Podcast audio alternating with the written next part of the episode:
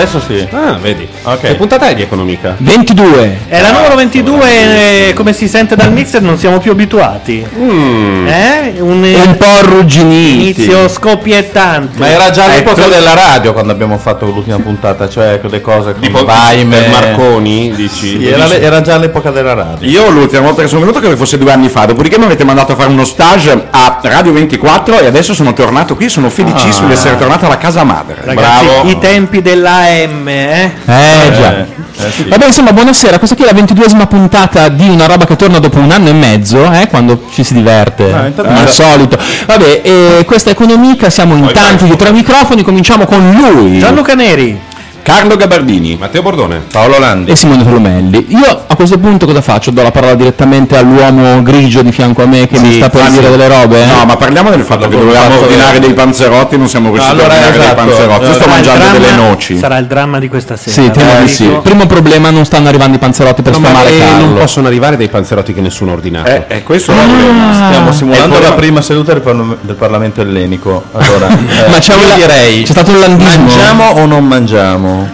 Per me sì, però intanto tu inizia. Ma chi paga? Ma io pago volentierissimo. Sarà il dramma di questa sera. Non Sì, sei però tu ordini, stiamo rientrando. Però tu devi ordinare, io non sono in grado di usare le vostre No, allora, app eh, moderne. Gianluca riceve, sostiene che c'è un posto di panzerotti fantastici che consegna quei. Io non conosco questo posto. Ma tu non conosci l'app? Non, non- non conosco il posto, non conosco l'app perché la mia app non mi porta quei panzerotti. Ma, eh, Quindi eh, siamo in un, in un triello messicano. Spiega all'uomo Paolo Landi per cortesia che davanti a un, un manufatto che si chiama computer Mm. Vabbè, con dai, quale una rete con il quale può ordinare Ok. e addirittura i siti si vedono grossi. Sì, no, volevo solo dire che io ho fatto la scaletta, quattro anni di laurea per poter dire le cose che, farò, che dirò stasera, ho Sì. portato i giornali. Però non Sì. posso Voi cosa avete fatto? Ti, sen- No, ti senti un po' diciamo ingi- devo fare ti sembra ingiusto, ingiusto ordinare tu i panzerotti Ti devo diciamo. spiegare questo, Carlo. Eh, c'è sempre una ragione psicologica per le cose. È vero. Allora, Paolo da un po' di tempo a questa parte, pur essendo uno dei più determinati, dei più precisi, essendosi sforzato molto, viene, subisce un mobbing e, misto a bullismo. da una pugliese No, no, in Destiny. Ah. Cioè, nella sua squadra, Eh, costituita sì. da me, assiste Simone e da Gianluca, però. Squadra che ha un Eh, nome che vorrei dire essere uno dei migliori. la veneranda Meneghina. Nella veneranda Meneghina Paolo è stato a lungo considerato la merda. Ah. un po' il peso, così un po' a gamba tesa, Eh, però diciamo. un po' sì, un po' il fratello scemo. Quello che ti porti dietro è un po' tonto. Quello che ti però- porti dietro per ordinare i panzerotti nel momento che hai fame e, E sei invece- davanti a una missione. Invece con la determinazione eh, romagnola, certo, leggendaria, famosa. È riuscito, Prendiamo è riuscito tutto con un colpo di mano, a diventare noi, forte, è riuscito a diventare forte a Destiny e adesso questa nuova tracotanza, che è un po', come un partito, un partito ellenico ideale, nuova Bella, tracotanza. nuova tracotanza mi piace molto. Nea Hybris. Nea Ubris, esatto. Ecco, il partito Nea Hybris ehm, vuole, diciamo, espandersi a altri ambiti della sua esperienza sociale. Quindi in radio, vaffanculo tutti, io sono il capo. Giusto. Sul lavoro, buongiorno, buongiorno, bu- buongiornami questo, stronzo. Cioè, è tutto Sì, così. ma io adesso posso registrarmi al Ne ha 140 sito per ordinare dei panzerotti. Va bene, Sì. faccio io. Faccio Oh, io. oh. Ok, ci sto. Gianluca vi ordina del cibo, tu procedi. no, così Procedo, fa delle ok, va bene, fare. allora parto con la scaletta. Ok, scalettati. Non Allora. però nelle tue quantità, Gianluca. In quantità fai le tue quantità. Un Sono cambiato. Ricordando che c'è Gabardini, però ci sono io, io insomma un po'. Gabardini mangia, Dai, Gabardini. Panzerotto. allora, vo- vota, Manzero- vota panzerotto. Esatto. Che Io, cosa? Aie, aie, come dicono in America. Vota panzerotto. Ehi, ehi, Aie, o ehi. nei. io almeno io due direi io panzerotti. uno. Ma come un panzerotto non è, è sotto la soglia minima, sì, che non è esatto. niente un panzerotto. In Etiopia scusami. ordinano un È panzerotto. come, è come se c'è un panettone, tu dici io piglio solamente un candito. Ma Eh, ma non cosa è- c'è nel panzerotto? Eh, Mozzarella, dipende, dipende. mozzarella e pomodoro. Solitamente genere. mozzarella e pomodoro. Può poi- esserci anche del prosciutto. Io voglio quella col prosciutto, ma ne voglio uno perché voglio mangiare poco. Va bene. E tu- ah, quindi in tre to- sono tre totali a meno che Matteo non dica Anche un altro. voglio Quindi sono quattro. Io Quattro non lo mangio, tu Gianluca neanche. No, se sì che lo Gianluca prende. mangia, figurati. Ok. Poi magari sono molto piccoli, io ne posso mangiare anche tre. Mm, Sono panzerotti norma della, della E non so misura se- standard de- dalle associazioni Allora fai uno panzerotti. per la pentola. Ma è fai è cinque, una- dai, è basta, una basta, misura- hai Ah, stufato Ma i sono coglioni. Ryanair, te li fanno portare. Sto dicendo hai stufato i coglioni. Allora, fa- Buono, sto fatti i coglioni uno, panzerotto. Ok. facciamo, facciamo la, Allora, no, Ho, l'ul- ho l'ultima, ho l'ultima parentesi così chiudiamo l'argomento. La Siamo, chat, siamo la chat. mancati un anno e, beviamo? siamo mancati un anno e mezzo per parlare dei panzerotti e dalla chat ci dicono il video ok, la radio anche. No, Molto bene. Quindi Ah, andiamo dritti, per favore. Va detto che tutto ciò è merito Va dei bene. ragazzi di Fumble Esatto, ai quali dobbiamo. di questo anno e mezzo hanno continuato ad andare in onda e hanno tenere la tenuto, radio hanno tenuto la fiamma eh, Accesa. olimpica accesa, nel senso che l'impostazione quindi- Ah, è stasera è tutta Grecia. Eh, Eh, sì, sì. Ah, l'impostazione che ho fatto io insieme a un fonico, ma l'ho fatto un anno e mezzo fa. Se tu la lasciavi lì si incasinava, se la usi ogni E poi i tubi si gelavano, no? Eh? I tubi si gelavano se non facevi Esatto, continuare. loro invece l'hanno tenuta viva Bravi. e quindi l'impostazione del Bravi. mixer e del computer è giusta e quindi possiamo Va bene, andare in questo onda. per, Allora, essere, per avere il titolo copiato da una trasmissione per bambini di Dea Junior che si chiama Fumbles e che ho visto ah, stasera. però la S mi spiace. Ah, la S cambia tutto. Eh, certo. Eh, sì. Ah, Eh, certo. quanto La S è privativa. pagare, prima di Soprattutto se messa in testa cambia tutto. Eh, va bene, allora la scaletta di oggi Sì. prevedeva la spiegazione del quantitative easing, Sì. di cui avete sentito parlare Certo. moltissimo. Certo, da- manovra, manovra europea con storie preoccupate. La quantità semplificante, Eh, no? La quantità di 1100 miliardi che sono le 2000 miliardi No, eh, scusami, dell'ingegner questo Cane. è il sommario o stiamo già scazzando primo ragione, argomento? Allora, Vai dritto. quantitative easing, Sì, primo bionda. punto. Primo punto è quantitative easing. Mm. Lo spiegheremo e faremo un gioco di ruolo per spiegarlo. Addirittura. Giocatore, giocatore. Giocatore. Eh, secondo punto le elezioni in Grecia che però io a questo punto farei salire al primo, al primo posto perché, eh, perché ormai sono realtà- concluse. la realtà incalza eh, Eh, e come le elezioni in Grecia impattano sulla crisi europea Così? eh, e, e anche sul easing di cui Sì. sopra. Lavorarci sulla la pronuncia comunque. e un poi sì sì ma voglia adesso mi romperà il cazzo Ma nel mixer- per mesi Il mixer Eh, la modifica. Mentre il terzo punto è la lotta, eh, è un, un argomento che vogliamo introdurre, siccome ultimamente, eh, come è stato detto in maniera più colorita, stiamo giocando un po' ogni tanto alla PlayStation con dei giochi. Eh, vorremmo parlare dell'economia dei videogiochi, cioè di, di come il divertimento si fa economia, di come l'economia si fa divertimento, cioè parlare di quello che ci piace, di quello che conosciamo e come questo ci aiuta a conoscere l'economia. Ok, perfetto. Quindi quella, Perché l'economia è ciò che conosci, Quella- non è ciò che impari a scuola. Ok, perfetto. Cioè la- l'economia del reale. Saulos Landos, Nea Ubris. Votate lui per questa Elenia più forte, capace di dire no alla Merkel. Potrete che io, non so cosa voglio dire, ma... Vi do una notizia, la faccio anche breve perché volevo darvene una buona e una cattiva, ma vi do direttamente quella cattiva perché Sì. sovrasta tutte le Panzerotti altre. no? È che il panzerottificio è, ha chiuso alle 21.30. Ok, Ventuno. questa è Eh, una... quindi non, c'è, non arriva un cazzo di niente. Eh, eh, No, hanno- Ma andiamo su kebab, perché Allora- giustamente essendo persone più civili, forse tengono aperto Kebab- con degli orari più civili. Kebab è un'app o è un... No, no, è perché kebab in turco è con la P, poi È un prodotto. alla fine di importarlo l'hanno Allora facciamo così, ordino io con un'applicazione mia, Sì, sono già vai. loggato, Sì. e però prendo pizza. Che si chiama kebab vuoi? Pizza, ok, kebab. Sai che c'è una Sì, pizzeria così. in via Suzzani che si chiama Come cazzo coce? Veramente. Ma questo però non ha a Allora, che fare allora facciamo così, mentre io gestirò tutto tutta la scaletta, ordinerò anche da mangiare. Bravo, Ma vorrei bravo. che... Ma Anna che Frank era una Simone- cretina. a confronto. Eh sì, per la sofferenza e il peso che si portava sulle spalle lei, confronto Perché. Anna Frank è famosa per il suo multitasking? No, per Tasking, portarsi sulle. Bello il spalle il peso. No, è famosa perché ordinava da mangiare dalla soffitta perché non poteva uscire. Certo, capito? E da lì è nata l'idea Eh, certo. del takeaway. Eh, certo. E anche, e anche-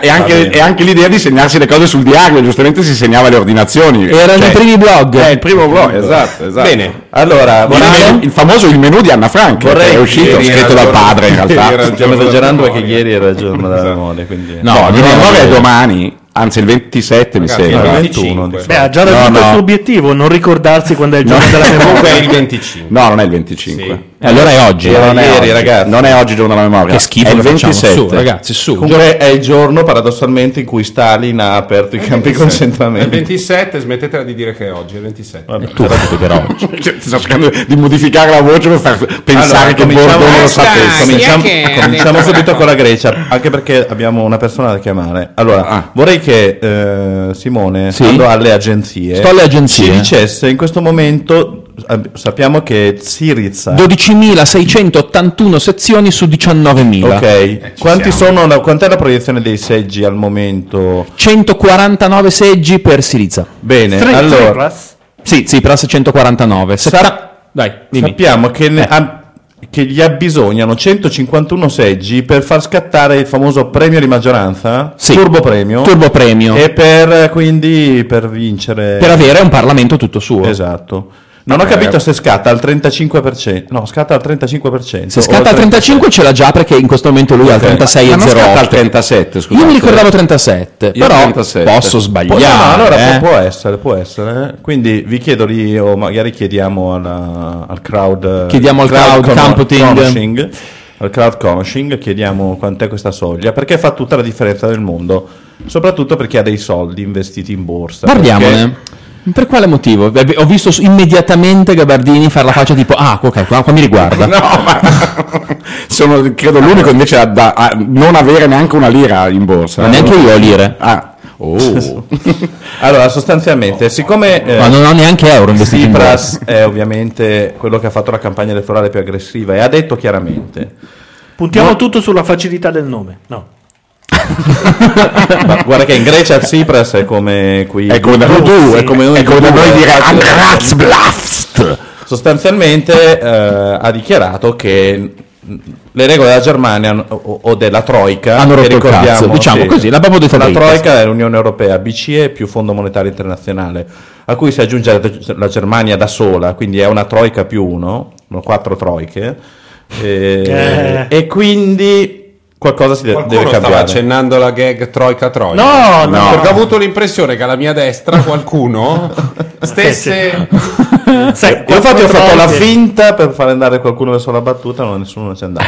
Quindi Allora- ha detto le cose cambiano. Il- E in questi anni, quando qualcuno in Grecia ha, ha detto adesso facciamo come diciamo noi, che sostanzialmente in poche parole vuol dire non ripaghiamo i debiti, eh, ovviamente sì, le borse soffrono perché si teme Intanto vabbè di perdere quei 4 euro che gli abbiamo prestati che non sarebbero tantissimo rispetto all'economia europea, ma si teme l'effetto contagio. Eh, perché che genera un precedente, no? Sta È il cosa. genere precedente a paesi molto certo, simili, tipo certo. l'Italia. Mm. Quindi i mercati cosa farebbero? Eh, Guarda, soffro nel dire questa cosa, soffro così, onestamente tolgo la maschera e si capisce subito.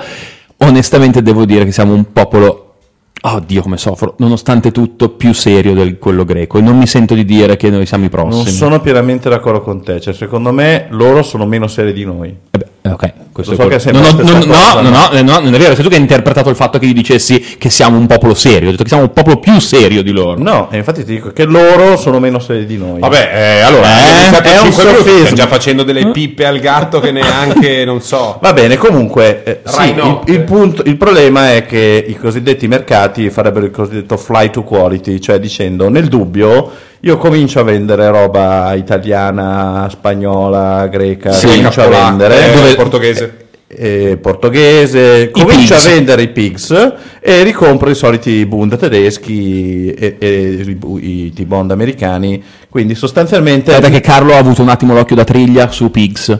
Pigs sta per Portogallo, Italia, Grecia e Spagna, cioè quelle, quelle quattro Quattro- nazioni che quattro fanno un po'. cagare. C'era una seconda bella, I. comunque, bel acronimo. Prova a farlo sugli inglesi, francesi o i tedeschi, l'acronimo con i maiali. Ti mandano a cagare Appunto. direttamente dopo di 5 Appunto. secondi. No, Beh. beh, è interessante. Beh, poi ci sono i BRICS che sono gli altri, insomma, che sono quelli che In stanno... realtà i pigs avrebbero due i, c'era anche l'Irlanda, ma ogni tanto entra e esce, sarebbero pigs, ma anche Quindi non solo maiali, ma anche, anche ignoranti che scrivono sbagliato Pix. Quindi Una è condizione molto proprio. drammatica. Quindi sostanzialmente io ve, me la, ve la metto così: se lui, eh, inteso come Tsipras, prende la maggioranza assoluta, quindi a quel punto non deve negoziare con nessuno al suo interno per andare a parlare poi con la Troica e la Germania, domani le borse è facile che facciano meno 3, meno 4%, almeno in Italia, ci sta, ci sta serenamente. Cioè I tutte BTP le borse, non solo quella greca. Beh, diciamo soprattutto la borsa italiana, spagnola, ci metterei anche la francese, ma di solito poi cadono tutte assieme perché le, le borse sono, sono abbastanza corre- concatenate. esatto. Eh. Detto questo, anche se poi avremo tempo di approfondire, anche se le premesse stasera, se avremo tempo di approfondire in maniera sobria, eh, spiegheremo anche perché comunque la mossa di Draghi di giovedì ha sostanzialmente un po' disinnescato la bomba, perché se Draghi giovedì avre- avesse detto vediamo che succede, ci comportiamo di conseguenza, probabilmente un, un, un Tsipras non risultato- vinceva. Ma questo No, non lo so. guarda che- Diciamo che... una vittoria di Tsipras avrebbe gettato il mondo nel panico. Con quello che ha fatto giovedì, lui ha come preparato una specie di, come dire, Una rete. guardate, una rete che, non- non- che in ogni caso noi abbiamo ri- raddoppiato l'investimento di, di- di moneta che stamperemo e in ogni caso faremo questo e quello. Quindi ehm, ha preparato una rete che questo potrebbe voler dire che le borse domani scendono, scendono anche martedì, ma poi in realtà non comincia il tracollo, ma si ricomincia a ripartire. E Però, poi dipenderà da ma- cosa Tsipras deciderà di trattare con, con la Troica. Sì, in, in realtà la Germania ne ha approfittato con la questione di Draghi subito per fare una simpatica minaccia per far sì che Tsipras non vincesse, giustamente, no? Dicendo comunque se vince questo poi voi non beccate i soldi di Draghi, non è che potete dirci noi non, non rispettiamo i patti, Eh però vogliamo i in soldi. effetti, Cioè, scusa, ci sta, ci No, sta, no, onestamente. Sì, dicendo- Chiaramente so. è un gioco delle parti, perché ovviamente dicendo una roba del genere dalla posizione della Germania, perché non dalla posizione di uno che è più o meno pari alla Grecia, che è un po' nella merda. La Germania è molto forte, con i suoi problemi, ma tendenzialmente più strutturata, quantomeno, del, del popolo greco e dello Stato greco. Se dici una roba del genere è chiaro che lo fai un po' per ribadire il fatto che nel dire una cosa vera, perché ha una sua logica, cioè se tu ti chiami fuori, dopodiché non venire a chiedere i soldi di mamma, questo è il punto. Perché lui non si chiama fuori, infatti scusa se posso chiedere Sì, sì, un'altra... infatti, è vero, vero. chiedo, No, però ti devo prima fare una precisazione che è importante, cioè in realtà la Grecia, perché parliamo della Troica? Perché sono già in un cosiddetto programma di protezione, si chiama OMT, e, e la BCE ha già comprato un sacco di titoli greci, proprio perché loro hanno accettato di farsi, diciamo, eh, i- governare dalla Troica, ok?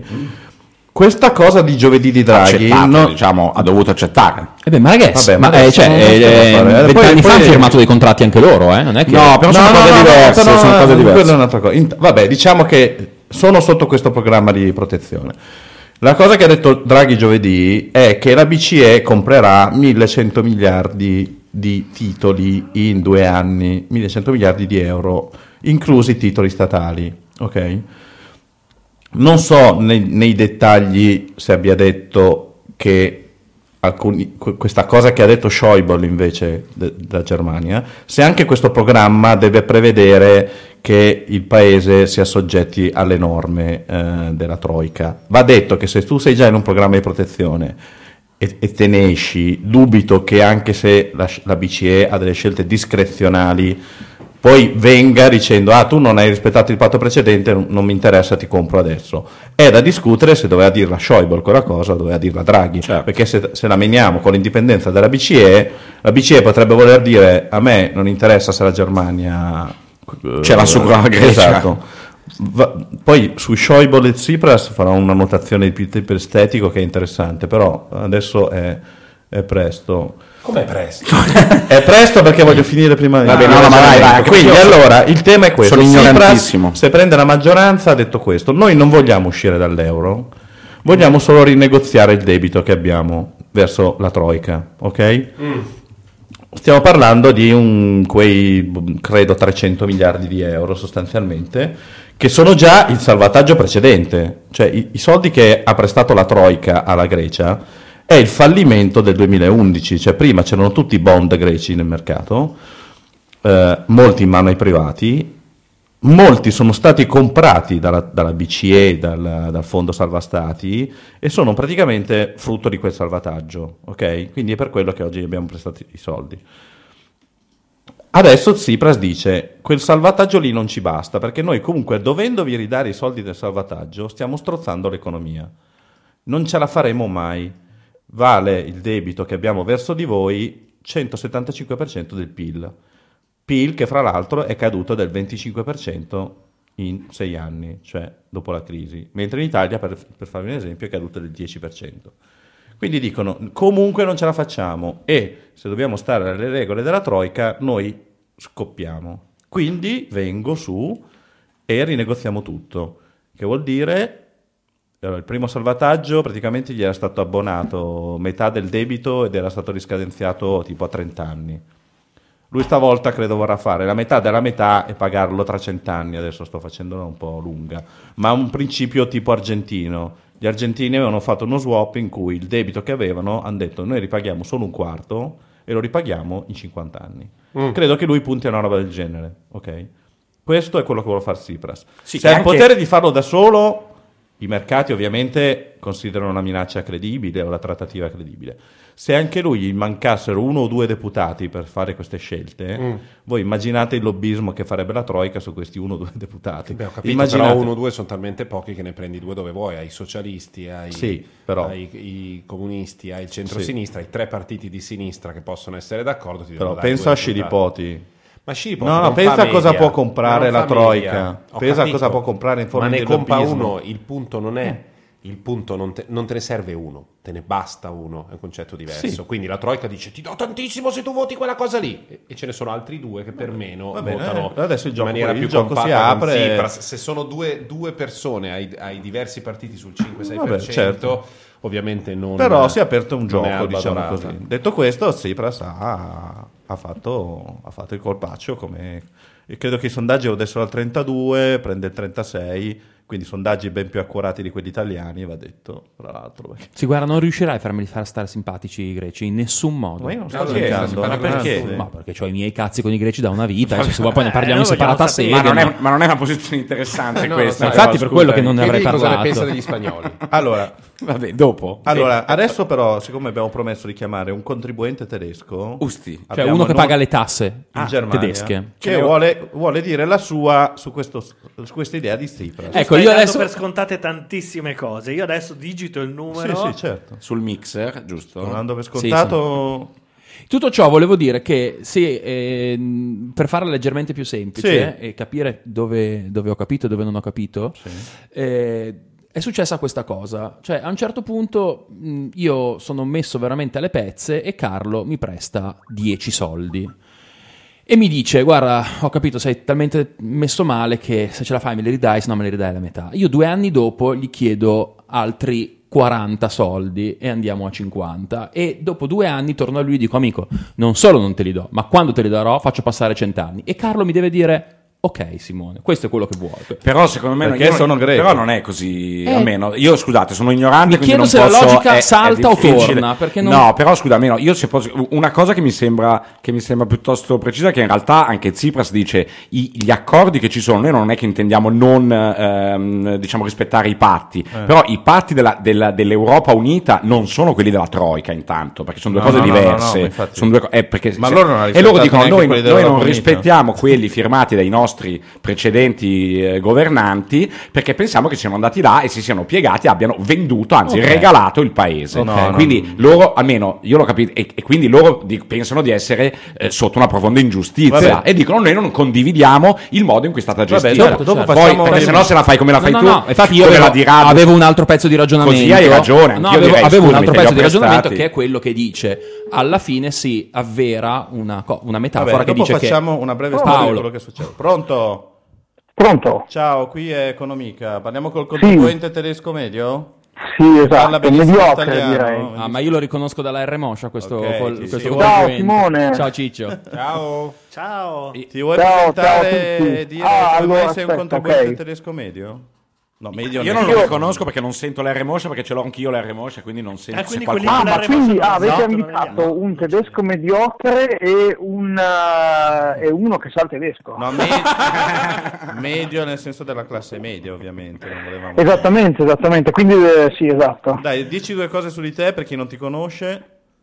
E Dunque per- allora io mi chiamo Tommaso Lana, adesso sono a Milano eh, in visita parenti e domani mattina prendo un aereo e torno a Berlino dove vivo da sette anni Ok. e lavoro da libero professionista lì come consulente, lavoro nel eh, settore sociale e faccio consulenza soprattutto nel settore educazione, quindi Ok. lavoro con insegnanti Quindi hai materna una partita IVA tedesca? e ho, una, ho adesso al momento una partita IVA tedesca. Come si chiama una partita IVA tedesca? Si chiama Steuernummer, Eh, che beh, è semplicemente eh, il numero... superiore. Steuernummer. Vabbè. Cioè il numero delle tasse vuol dire, eh, sì, Steuernummer. esatto. Io solo a sentirla ho senti voluto come pagare suona. dei soldi. Ma senti come suona? Steuernummer. Esatto, Steuernummer, Steuernummer. Benissimo. Eh, esatto, e comunque io in realtà in Germania sono da, eh, in totale sono dieci anni, quindi ho lavorato anche da dipendente per tre anni, Benissimo. prima di mettermi in proprio. Quindi dieci anni che molli le tasse a- alla Germania. Quindi sono dieci anni che sì, contribuisco alla mano pubblica tedesca e, e sì, esatto, e la- Ok. ho pagato più, ho pagato più ehm, soldi per la mia pensione in Germania che in Italia, perché ho 36 anni, Quindi Molto, bene, molto bene. Esatto. E nello stesso tempo ehm, paghi anche le tasse alla città di Berlino, che è città-stato, giusto? Io sì, sì, in, in parte, in parte, parte delle tasse viene, viene presa poi dalla, eh, dallo dalla città di Berlino come Stato e in parte invece viene pagato al Bund, cioè alla nazione. Ci giochiamo subito la parola polis, così la- la- per No, ma allacciare, perché prima o poi è, va è usata. una specie di lender Berlino da sola. Sì, Berlino è città-stato. Ah. Eh, vedi che E ti non mancava. perdono mai il vizio. Loro non fanno... Infatti, beh, allora, Sentila se- fra. beh, ma lui- Carlo, Carlo probabilmente ha ancora i ricordi di scuola e ve lo può raccontare. Berlino, Amburgo, Brema sono città-stato. Quindi anche Anseatiche, Amburgo la Lega non, è, Anseatica. non fa parte del Niedersachsen e Brema non fa parte del Niedersachsen ma è, è città-stato. Vabbè, ma Berlino c'è anche un, un motivo per dopo la guerra, nel senso che essendo addirittura divisa era metà est, metà ovest. Sì, e ho quindi- capito, ma eh, adesso vabbè. devo dire, Aveva è più semplice di tempo. Adesso arriva Paolo Landi Beh, da Marina passato- di Ravenna, Marina Sì, beh, poi- e poi- vuole spiegare alla Germania come deve organizzarsi. Esatto. No, vabbè, allora Poi fa- probabilmente sì, Berlino era, era comodo fare una città-stato perché attorno a Berlino c'è la sabbia e quindi, non so, cercare di amministrare la sabbia in una città da Non c'è una 4 mazza intorno milioni di Berlino, abitanti era un po' Anche attorno a Rimini c'è la sabbia, comunque noi l'abbiamo Eh, tenuta. eh, ma c'è anche il mare, invece purtroppo vicino a Berlino il mare non c'è. quindi- Per adesso c'è la sabbia, ma direi che se la Troica va avanti, fra un po' vi beccate anche il mare della Grecia. Bella questa battuta. Benissimo, se allora sei del scusa, bagaglino. ah, ne approfitto. Mamma Allora, ok, mia, Tommaso, che quindi- roba! Guarda che il mare della Grecia noi ce lo siamo già presi. Ah, Questo lo so. Volevamo addirittura comprare delle isole quando ce le hanno offerte. Tommaso, Eh. quindi scusa, tu- noi ti vogliamo un po', intanto vogliamo umanizzare questo contribuente tedesco, perché quando si parla di Certo. Germania si pensa sempre, eh, da un lato, vabbè, a Schäuble, che eh, voi sapete, il ministro delle finanze tedesco, che sta come il dottor Schäuble, Schäuble, perché eh, scusa. all'inglese Ok. Schäuble è brutto. Schäuble, che essendo seduto su una carrozzina ricorda sinistramente il dottor Stranamore di Kubrick. Quindi Abbastanza, mentre sì. Tsipras è un giovane virgulto, eh, Certo. quindi diciamo che c'è anche un tema antropomorfico, se posso permettere, lombrosiano. L'ombrosiano, sì. Però invece Dati vogliamo, Milandi vogliamo lo attanagliano di notte, vogliamo far questi che si capire. menano, quello in carrozzina che dice nine, nine e quello che è vestito da discoplo di Mirone che gli dice storpia di merda No, perché secondo me il problema è che noi abbiamo una donna definita non piacente in passato eh, al governo della Germania, Sì. un ministro delle finanze che appunto ci ricorda un personaggio della cinematografia che aveva un- una tara, diciamo così, anche nel Certo. passato. Siamo a un passo Mentre per i greci per i greci abbiamo in mente Tsipras, che è ovviamente un bell'uomo, sostanzialmente e abbiamo bisogno, ribelle, sì. abbiamo bisogno abbiamo le, le statue classiche, abbiamo in mente Venere, Artemide, Certo. abbiamo in mente il, il mare, il vento, le isole, cioè, tu- è tutto molto bello nella povertà della Grecia, c'è tutto qualcosa di incombente, di sinistro e di tetro nella Germania. Certo. O invece volevo- volevamo umanizzare il contribuente tedesco, cioè tu sei quello, la controparte delle richieste di Tsipras. Io vorrei Quindi adesso imboccare Tommaso becco. n- nella risposta Sì. chiedendogli di ricordarci o di raccontare per la prima volta, quantomeno a un microfono di una- un podcast italiano, Sì. che cosa, qual è il terrore del contribuente tedesco medio. Ah, sì, giusto. Hai la Allora, libertà di c'è- parlare. Ok, Ne hai facoltà. Allora c'è questo aneddoto che io devo raccontare, racconto in una frase per spiegare la Germania eh, e, tutto quello- e tutti i miti che si creano attorno alla Germania. Al- e, allora, in una frase funziona così, che eh, la Germania ha paura di svegliarsi l'indomani mattina ed essere in Mozambico. Mm. Wow. Ok? E questa cosa è fondamentale per spiegare un po' lo spirito di quel paese. eh, Ok. la È partito un applauso finto nel frattempo. La mentalità di quel paese nel eh, gestire i propri Mm. rapporti all'interno dell'Unione Europea. Sì. Cioè, ok, avendo già la sabbia Quindi- attorno a Berlino. uno- Quindi vede il, ba- la, la Il baratro, vede vede il baratro tedesco immediatamente. il baratro Immediatamente. dietro l'angolo. Sì. Ok. Essendo Cioè, il cosa quindi è un po' che- chiani e fotte, no? chiani e fotte istituzionalizzato perché è lo Stato più ricco, ma si immagina sull'orlo di un disastro. Sì, eh, voi adesso Beh, avete si immagina fatto... che debbano pagare tutto loro, questo si immaginano. Sì, esatto. Allora, la cosa interessante è questa, che voi avete fatto tutto una, una spiega molto da, da liceo classico e io ci voglio mettere anche un po' di, di psicologia adesso. Cioè il, sta- I tedeschi hanno tan- moltissima paura di punirsi e autopunirsi Mm. e vogliono evitare la punizione, quindi eh, i compiti vanno fatti bene Mm? e, e- e se hanno la sicurezza di andare a letto sapendo che hanno fatto bene i compiti, sanno benissimo che il giorno dopo potrà solo andare bene. Ok, però capisci che messa giù così è, è evidente che mi stai facendo questa metafora del, del- del compagno di scuola molto bravo che infatti mi stava sul cazzo. Cioè, adesso devo dirla proprio, capisci? Esatto. Eh, eh, io poi Esatto. eh, stiamo parlando del popolo probabilmente più tassonomico e, e strutturato del- della- della- della- del- del- d'Europa. Ed è, lo, lo capisco da un certo punto di vista che loro si vogliono sentire sereni e tranquilli, ma questa cosa, e lo dico eh, provando anche un po' di, di- di brivido, non può andare a discapito degli altri, no?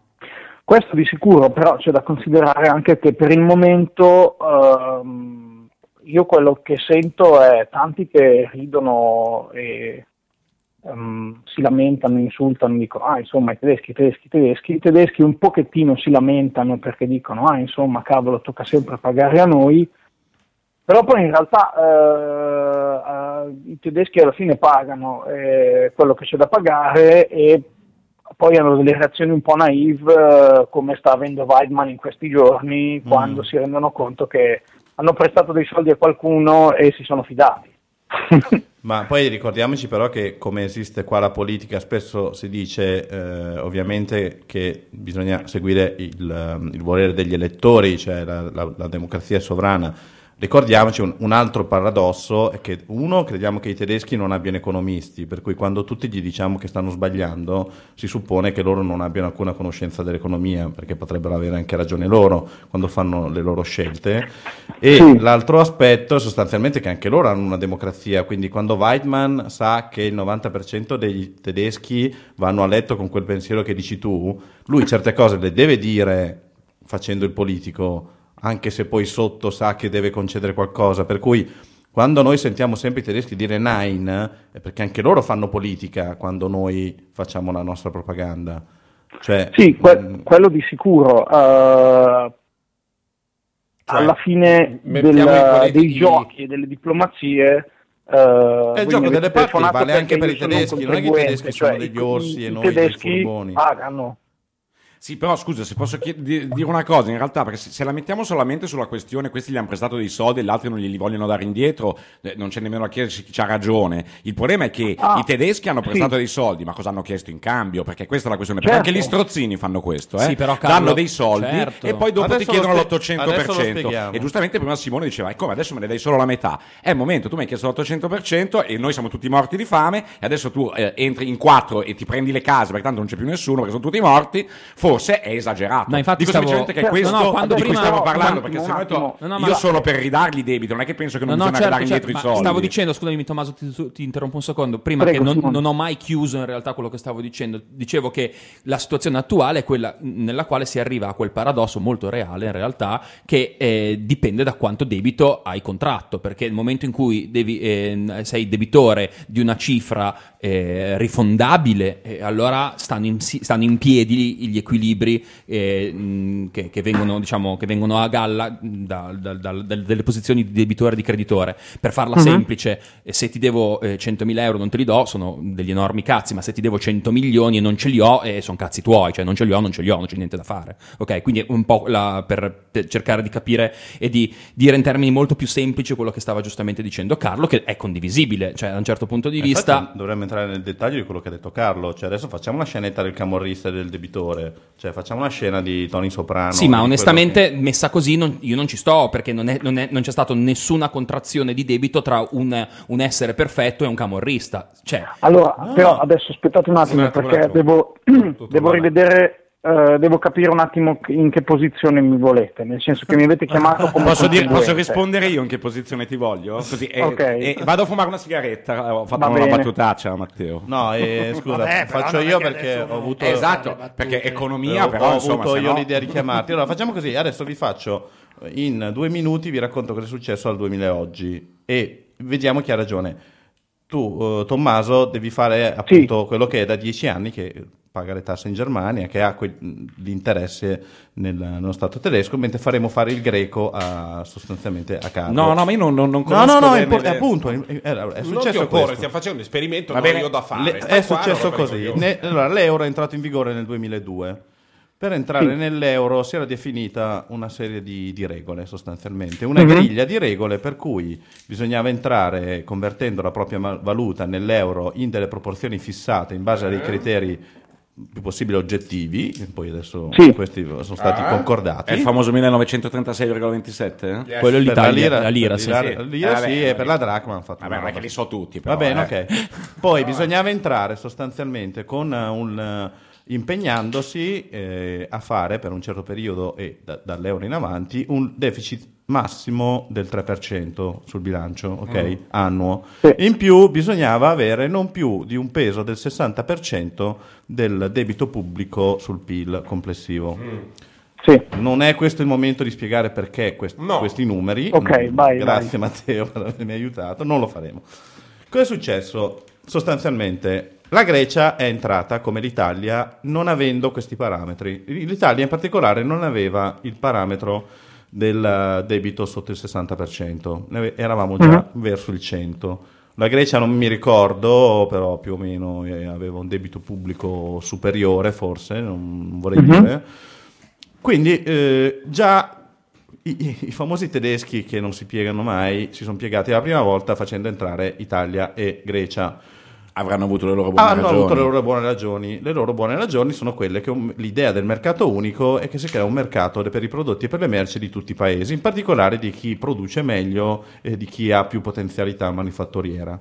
Quindi i tedeschi hanno detto va bene, ci sono delle regole, facciamo un primo strappo alla regola, perché è un- un'unione monetaria che entra senza l'Italia in particolare, la Grecia forse si poteva fare a meno, ma senza l'Italia non è abbastanza vasta, non è nemmeno nei nostri interessi perché noi vorremmo vendere più prodotti in Italia e vorremmo che quando compriamo dei prodotti dall'Italia tipo A mozzarella. No, tipo i volanti delle BMW spesso sono fatti dalla Brembo, credo. Cioè, quando comprendiamo le componenti vogliamo essere sicuri di non avere degli shock valutari e quindi ci interessa che l'Italia sia il mercato unico.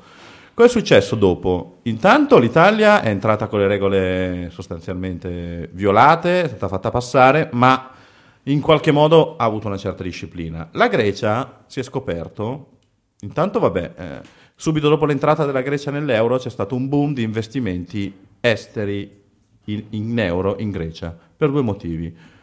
Uno perché c'erano le Olimpiadi, sostanzialmente, c'era un primo già evento catalizzatore che entrava subito in ca- c'erano anche gli europei di calcio subito dopo, mi pare di ricordare, o li hanno vinti e non erano in Grecia, vabbè, forse... C'erano le Olimpiadi, le famose No, Olimpiadi no, no. del centenario. Non ci sono stati gli europei. No, gli europei no, l'hanno vinti in Danimarca o Portogallo. Sì. Eh, Portogallo. Vabbè, c'erano le Olimpiadi, eh, le Olimpiadi del- dell'anniversario centenario. E poi gli investitori esteri, soprattutto banche tedesche, si sono dette: vabbè, se l'hanno fatta entrare, e qui entra il meccanismo, mo- il meccanismo subdolo dell'Unione Europea. Se hanno fatto entrare la Grecia nell'euro, vuol dire che c'è una specie di implicita garanzia dei debiti dei paesi dell'euro. Una cosa che non è scritta, Questo agli occhi esterni. agli dici. occhi esterni, il, merca- detto, il mercato, il mercato si è fidato e ha detto non stiamo troppo a guardare e comunque tutto sommato i numeri della Grecia non sono poi così cattivi e avranno le Olimpiadi, avranno investimenti in euro, si svilupperà finalmente un'economia eh, moderna e dove noi avremo un ritorno degli investimenti. C'è stato un vero e proprio boom, sono entrati molti soldi, il governo ha emesso un, un- un sacco di cosiddetti BTP in, Sì. in euro di debito greco e con queste cose, adesso posso uscire di metafora, ha investito in molte infrastrutture delle Olimpiadi ovviamente e poi ha cominciato un'assunzione forsennata di amici, cognati, parenti nel settore Certo. pubblico che ha raggiunto dimensioni pari al 20% dell'intera popolazione, come se da noi ci fossero 15 milioni di persone che lavorano per il governo. Quindi, Per lo quindi- Stato più che per per lo governo. Stato, sì, per lo Stato. Sostanzialmente c'è stato uno shock di spesa pubblica. Siccome il PIL, la formula del PIL è consumi più investimenti più spesa pubblica, il PIL della Grecia si è impennato perché aumenta la spesa pubblica, il PIL si impenna. Sì. Gli assunti, io ovviamente dico cognati amici per semplificare, qualcuno lo avranno anche assunto, diciamo, però Regolarmente. c'è stato un assoluto boom della spesa pubblica. Quando i soldi vengono da fuori, la spesa pubblica funziona due volte, un po' perché la, la computi come, come spesa pubblica appunto nel PIL, un po' perché i consumi aumentano, perché questi vanno poi, eh, no, i dipendenti pubblici vanno a fare al solito la spesa a metà giornata, eh, come, come- come sappiamo eh, in maniera un po' lassista, quindi aumentano i consumi, aumenta la spesa pubblica e non aumentano le tasse, perché i soldi non se li procurano tassando i loro concittadini, bensì prendendo i soldi in prestito da fuori. Questo è Esatto. stato il primo shock e questo ha fatto salire, ha fatto impennare il PIL. Poi si è scoperto, dopo la crisi, e finché c'era credito in giro va tutto bene, ma nel 2008, quando è saltata eh, eh, la crisi finanziaria americana, quindi quando si è venuto a fare la conta di quanti erano soldi prestati e quanti invece dovevano tornare indietro, si è scoperto che la Grecia aveva truccato tutti i conti dopo l'entrata nell'euro. È colpa di, Esatto. è ovviamente colpa di Tommaso, no? È per questo che noi... Colpa- Lo stiamo intervistando con un monologo di Landi. No, è è colpa ovviamente del governo di centrodestra greco che ha truccato i conti. Dicevano che facevano il deficit al 3 e invece il deficit era al 9. Quindi, Ma perché noi abbiamo telefonato a Tommaso che ci sta ascoltando in questa nostra perorazione? Perché adesso lui ci deve dire, dopo, intanto questo lo sto spiegando a Carlo perché parla di usura, eccetera, eccetera. No, Quindi- no, io non è che Aspetta, aspetta, facevo- fam- no, no, fammi, no, no, fammi no, finire. no disclaimer. Siamo quasi arrivati. mezz'ora senza disclaimer. Hanno, hanno, hanno, hanno mh, truccato i dati, hanno detto noi non siamo più in grado di restituire questi soldi, perché ovviamente i soldi quando li hai distribuiti, consideriamo che in Grecia c'è il più alto tasso di evasione fiscale al mondo, riescono a battere pure l'Italia, quindi hanno un imponibile evaso verso il 30%, mentre noi abbiamo il 20%. Eh, spesso i soldi quindi li hanno portati anche fuori e non pagano le tasse. A questo punto hanno detto non siamo più in grado di pagare. Stiamo fallendo. A questo punto Sì. interviene la Troica, interviene il cosiddetto strozzino, come si diceva Esatto. prima. Lo strozzino dice: Porca troia, diciamo così, non vogliamo che la Grecia faccia effetto contagio. Cerchiamo di fare tutto possibile per salvarla. Ora, cosa facciamo? Gli facciamo intanto lo sconto del 50% di quello che deve e il resto ce lo compriamo noi come BCE, come Unione Europea, come Troica. E questo debito glielo spalmiamo sui 30 anni e gli facciamo pagare l'1,5% di interessi. Mhm. Questo è la ristru- questa è la ristrutturazione del debito del 2011, ok? Detto Esatto. questo, la Grecia, non avendo più quella botta di soldi venuti da fuori, e la Grecia non avendo una vera economia che non sia turismo, vendere olive, feta, eh, e, e poco altro, nel senso che dobbiamo renderci conto che l'economia era, greca è un'economia abbastanza primordiale in questo senso, il PIL non è più decollato, quindi loro hanno comunque un debito che rispetto alle nuove condizioni non sono in grado di onorare. A questo punto chiedono di non pagare nemmeno quel 50% all'1,5, ma chiederanno di pagare il 25% allo 0,75. Quindi questo è il motivo per cui, spiegato a Carlo il greco, e il contribuente tedesco ci deve dire se questa è un po' la percezione che hanno in Germania. Ma posso fare una se- domanda? Sì, adesso di, ho tutto- finito. di questa spiegazione, no, su questa spiegazione. Da ignorante e, sfa- e faccio il greco, ma questi eh, enormi economisti europei enormi economisti eh, tedeschi, come mai hanno fatto tutta questa operazione? Perché invece pensavano che la Grecia improvvisamente si sarebbe messa a costruire dei razzi per la NASA? O forse sapevano che è, è ovvio che... E, e come mai non hanno detto assolutamente niente quando la Grecia ha deciso di assumere il 20% della sua popolazione Te lo dico- dentro nel settore pubblico? Loro do- hanno detto no, no, noi i soldi ve li diamo, E spendeteli, do- spendeteli, e poi do- ci pensiamo dopo. E ti do un argomento a tuo favore, in parte. In parte non l'hanno capito perché hanno falsificato i conti quelli. Quindi ne hanno, hanno visto metà della Ai storia. tedeschi che non capiscono non Hanno- ci credo. Va bene. E Hanno- io voglio benissimo i tedeschi. hanno guarda. visto metà Sono- della storia, l'altra metà della storia tira acqua al tuo mulino. Cioè, alla fine, se un dipendente pubblico greco si compra una Mercedes, tedesco, al tedesco non dispiace. Cioè, il concetto che io presto tanti soldi alla Grecia perché penso a ricreare un mercato per i miei prodotti era ovviamente nella testa dei tedeschi. Cioè, non è che gli investimenti che sono arrivati a botta sotto le Olimpiadi fossero una sorta di elargizione. Era un interesse economico. I tedeschi non ti regalano niente. Ma no, ma che- perché eh, gli cioè- italiani, francesi No, e americani infatti, nemmeno. Appunto, Quindi- appunto, stiamo parlando di economia. Quindi, quindi non è che... i tedeschi, allora Tommaso Lana è accusato su questo tribunale di opportunismo, cioè di aver fatto prestare un sacco di soldi a rischio senza controllare i conti per vendere delle Mercedes. Non E è il da- contribuente tedesco, però, in questo... Vabbè, No, no, è eh, Tommaso è Lana. Tommaso Lana che si deve difendere in quanto rappresentante di quella società. No, perché, pia- il piano della Troica, secondo me, non è il piano di tutti i tedeschi. perché anche Tommaso Lana poteva scrivere alla Weisblatt Io non ce l'ho con i tedeschi, per niente. Allgemeine e dire state prestando troppi soldi alla Grecia. Quindi Ma Tommaso come puoi aspettarti che un, un- un- un- operaio della BMW capisca Stiamo questa ovviamente questione? parlando del paradosso, Eh no, ma non è un paradosso, perché giustamente si dà la colpa ai tedeschi, non sono i tedeschi. Schäuble non poteva è un parlare piano, stasera, abbiamo più- fatto tardi, lui è andato a dormire. Quindi adesso chiediamo Ok. a Tommaso Lana questo discorso che in realtà i tedeschi ci hanno guadagnato perché quei soldi sono tornati sotto acquisto di prodotti tedeschi versus il fatto che comunque la Germania adesso non fa, non vuole fare ulteriori sconti come nella, ne- nella bilancia del giudice a Berlino, per fare una citazione. Da che parte pende?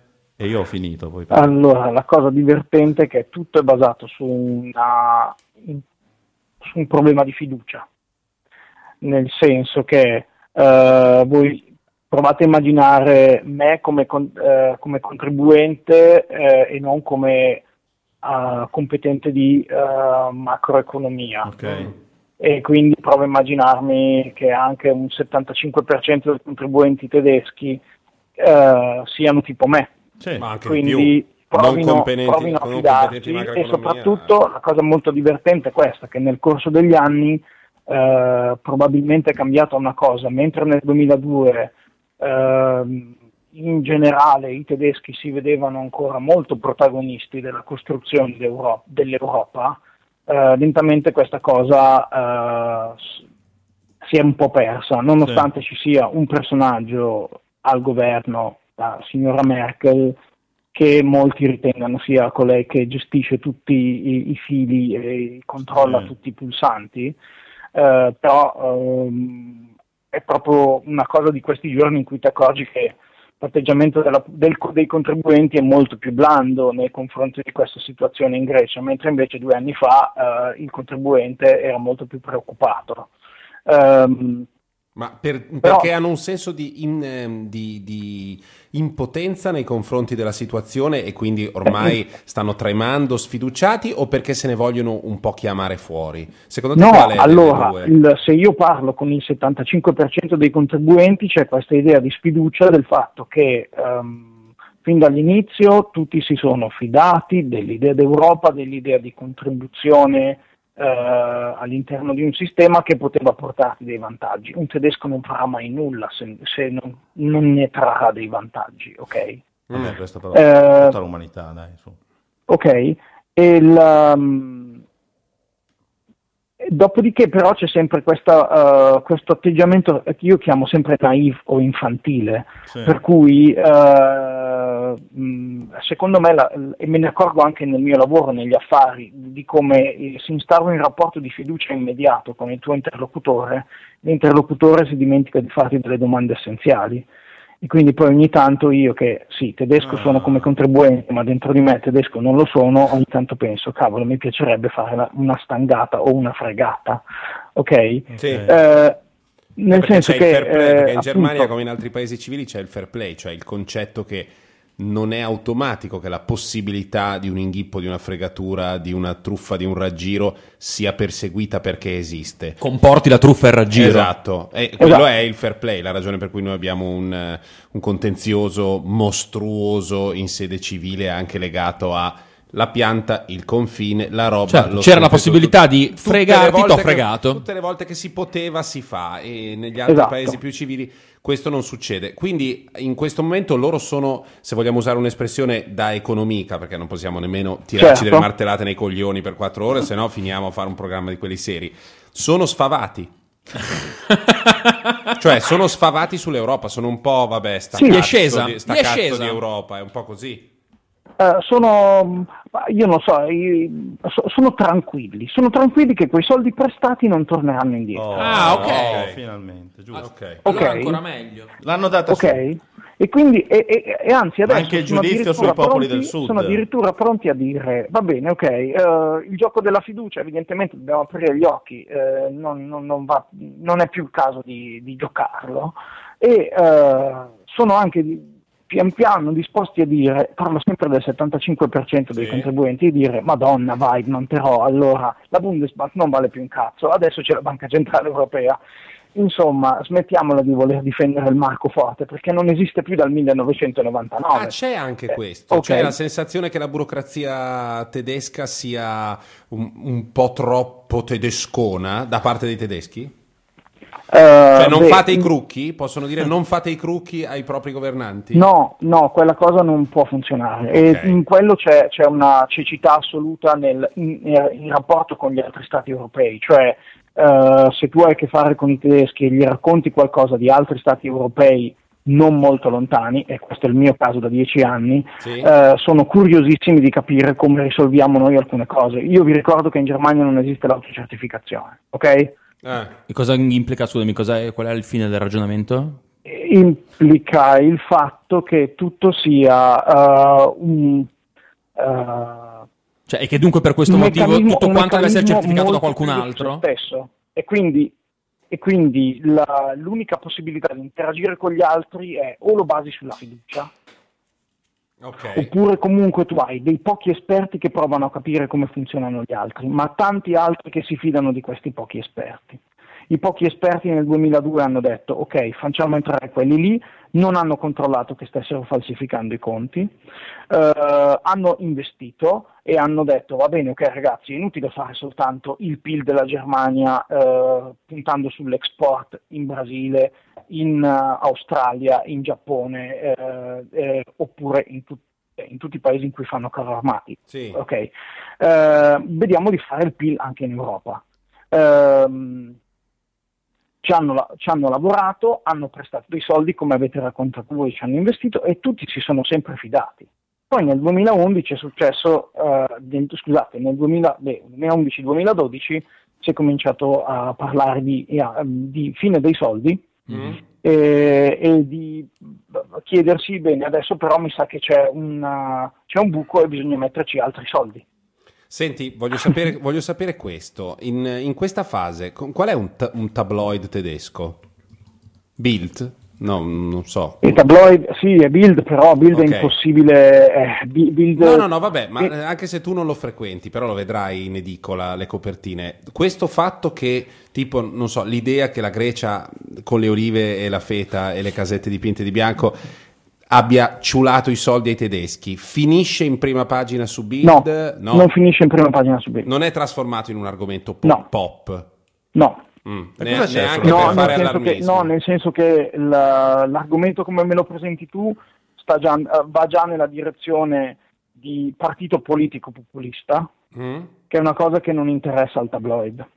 Ah, Il ok. tabloid ha bisogno di tanti, di tanti lettori che poi sono per la maggior parte i, fam- mh, i famosi tedeschi che non vanno a votare. Ah, ok. E quindi quelli che si lamentano perché ci sono sempre meno soldi, bisogna risparmiare. Sì, sì, abbiamo qua. Eh, si chiama Liguria Ok. da noi. Sì, sì. Sì, sì, esatto. cioè, abbiamo fatto una regione noi. Beh, i nazi. Ok, però eh, mentre invece ecco la cosa divertente è che quello che raccontate voi è diventato tutto materiale di ragionamento per eh, l'estrema destra neonazista, per questo nuovo partito che è nato Eh. un annetto fa e ha cominciato a fare un po' di percentuali nei voti nelle, nelle elezioni regionali, che però adesso eh, fa molto ridere perché nel momento in cui potrebbe cercare di conquistare posizioni invece è tutto impegnatissimo a occuparsi di Islam e di Ah, beh, cioè, beh, chiaro, ovvio, hanno un sacco di fronti, quindi non riescono a Esatto, concentrarsi. e quindi praticamente beh, c'è stata una cosa interessante che è successa ieri, una delle, delle esponenti di questo partito che è più in vista ha deciso di uscire dal partito perché diceva, dice io pensavo che fossimo un partito anti-europeo e volevamo metterci a difendere i nostri soldi, invece stiamo mettendo a difend- ad attaccare altre religioni. Ah, ok, ho capito. Ok? Quindi Mm. no, come, come- come il, il tabloid in questo, in questo caso non aiuta molto. È molto interessante vedere il, um, l'atteggiamento abbastanza rilassato di tutti fino a ieri e poi l'atteggiamento di questa sera invece nei giornali principali, anche se guardate le edizioni online ci sono un paio di persone che si preoccupano un po' di più, uno? ci sono i socialdemocratici che si posizionano e dicono che beh vabbè dai allora magari si può fare un taglio del debito eccetera eccetera, altri che dicono no ragazzi eh, c'è, c'è il problema che oltre a non restituire i soldi si crea un precedente e poi eh, scatta il meccanismo appunto del tedesco che ha paura che se tutto attorno diventa Mozambico poi dopo Mozambico, Mozambico anche lui. Va bene, allora, senti, eh, caro il mio tesoro, al quale voglio molto bene, siamo molto amici, avrete capito. Ti cassiamo perché abbiamo fatto circa 45 minuti pesanti Nel come forse salutarlo- raramente abbiamo fatto. E adesso ci canti Lili Marlene. No, nel salutarlo direi che se Renzi ci sta ascoltando, dubito, o qualcuno del suo staff, Dubito molto. avere un, consigliere che conosce così bene la psicologia tedesca potrebbe, Potrebbe aiutare. uta- utile ogni volta che si va a parlare con la merda. Un cavallo di Troia. Hai direi. un sito da- eh, internet? Eh, c'è tommasolana.com Io direi di andarlo a vedere, così, eh? Sì, beh, non è che eh, magari parli tutti i giorni di ste robe, anzi no, però Crooklandia la porti abbastanza, la racconti. Sì, se guardate, guarda, andate su Twitter at Tommasolana e poi dopo, Crucchi, poi nel- dopo dico ogni tanto qualcosa di tedesco. crucchi inteso come verbo cruccare, quindi io crucco, tu crucchi e giusto, tu crucchi spesso su quella roba lì. Io crucco abbastanza, sì. Un bacione grande, grazie Ciao. ancora Tommasolana. Eh, grazie, a voi. Ciao, ciao, ciao. Grazie. Ciao, buona serata, Ciao state Tommaso. bene. Ciao.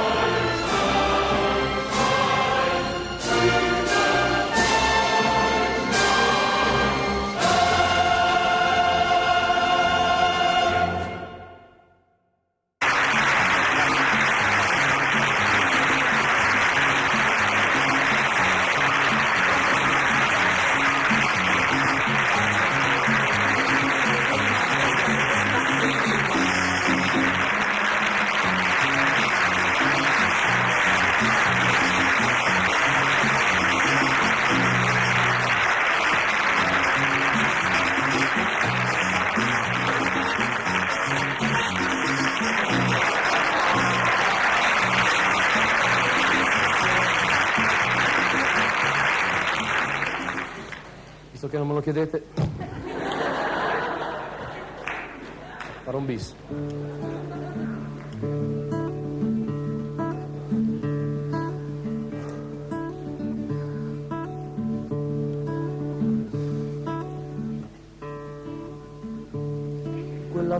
Una domenica d'ottobre, già l'autunno ci moriva addosso. Io fumavo sigarette amare, tu come uno specchio rotto riflettevi quell'immagine sbiadita del ricordo del frammento di un brandello, del profumo di quell'angolo d'estate. Mi dicesti voglio vivere la vita come un alito di vento nell'aurora che inseguita dalla notte già racchiude le speranze di un domani tutto mio che mi appartenga e come donna carezzare nuovi scampoli d'assenza. Io dicevo sì capisco, voglio scampoli d'assenza, ma pensavo puttana. Così pensasti. Così pensasti, decidesti e mi annunciasti quest'estate vado in Grecia con Giovanna, mi preparo a carezzare nuovi scampoli d'assenza. Io ti dissi scusa cara, cosa cacchio ti prepari per l'estate, siamo ottobre, quantomeno prematuro. Tu piangesti tutta notte, dal mattino ti svegliasti, gli occhi testi, ripiangesti e mi dicesti vuoi che resti per tarpare le mie ali ed impedirmi di volare come donna, carezzare nuovi scampoli d'assenza. Io ti dissi no prudenza, non potrei vederti senza quei tuoi scampoli d'assenza. Io rispetto le tue scelte, questo dissi, ma pensavo dentro me che tu e Giovanna in Grecia ci andavate solo per sentirvi. Ta-na. Poi sei tornata dalla Grecia, io fingevo che non mi importava niente, ti chiedevo le notizie più banali, tipo chissà quanta gente avrei trovato, che bordello di turisti, tu negavi ed affermavi no, no, no, no, no, no, no, no, no, no, no, no, no, no, eravamo solamente io e Giovanna sopra un'isola deserta, insomma tipo c'hai presente due chilometri di spiaggia tutta vuota, dormivamo in un capanno in riva al mare ed ogni sera i pescatori ci portavano del pesce, facevamo le grigliate sulla spiaggia e cantavamo a squarciagola le canzoni di Battisti fino all'alba, tanto l'isola è deserta, mi dicevi, e io pensavo ma che cacchio tutti quelli che ritornano dalla Grecia sono stati sopra un'isola deserta tipo ciò presente due chilometri di spiaggia vuota col capanno e pescatori. Ma contando tutti quelli che mi dicono sta cosa io mi chiedo quante cazzo risolacce deve averci questa merda di una Grecia. Questi pescatori greci non potrebbero pescare in alto mare ed impiccarsi con le reti senza andare a importunare le ragazze come te che normalmente sono brave ma travolte dagli eventi non disdegnano di fare la adesso tu mi chiedi come mai sono così pallido e patito, mentre tu sei tanto sana. La risposta è fra le righe di quest'aria che ti canto, che nel mentre che tu stavi sopra l'isola deserta, strafogandoti di cozze.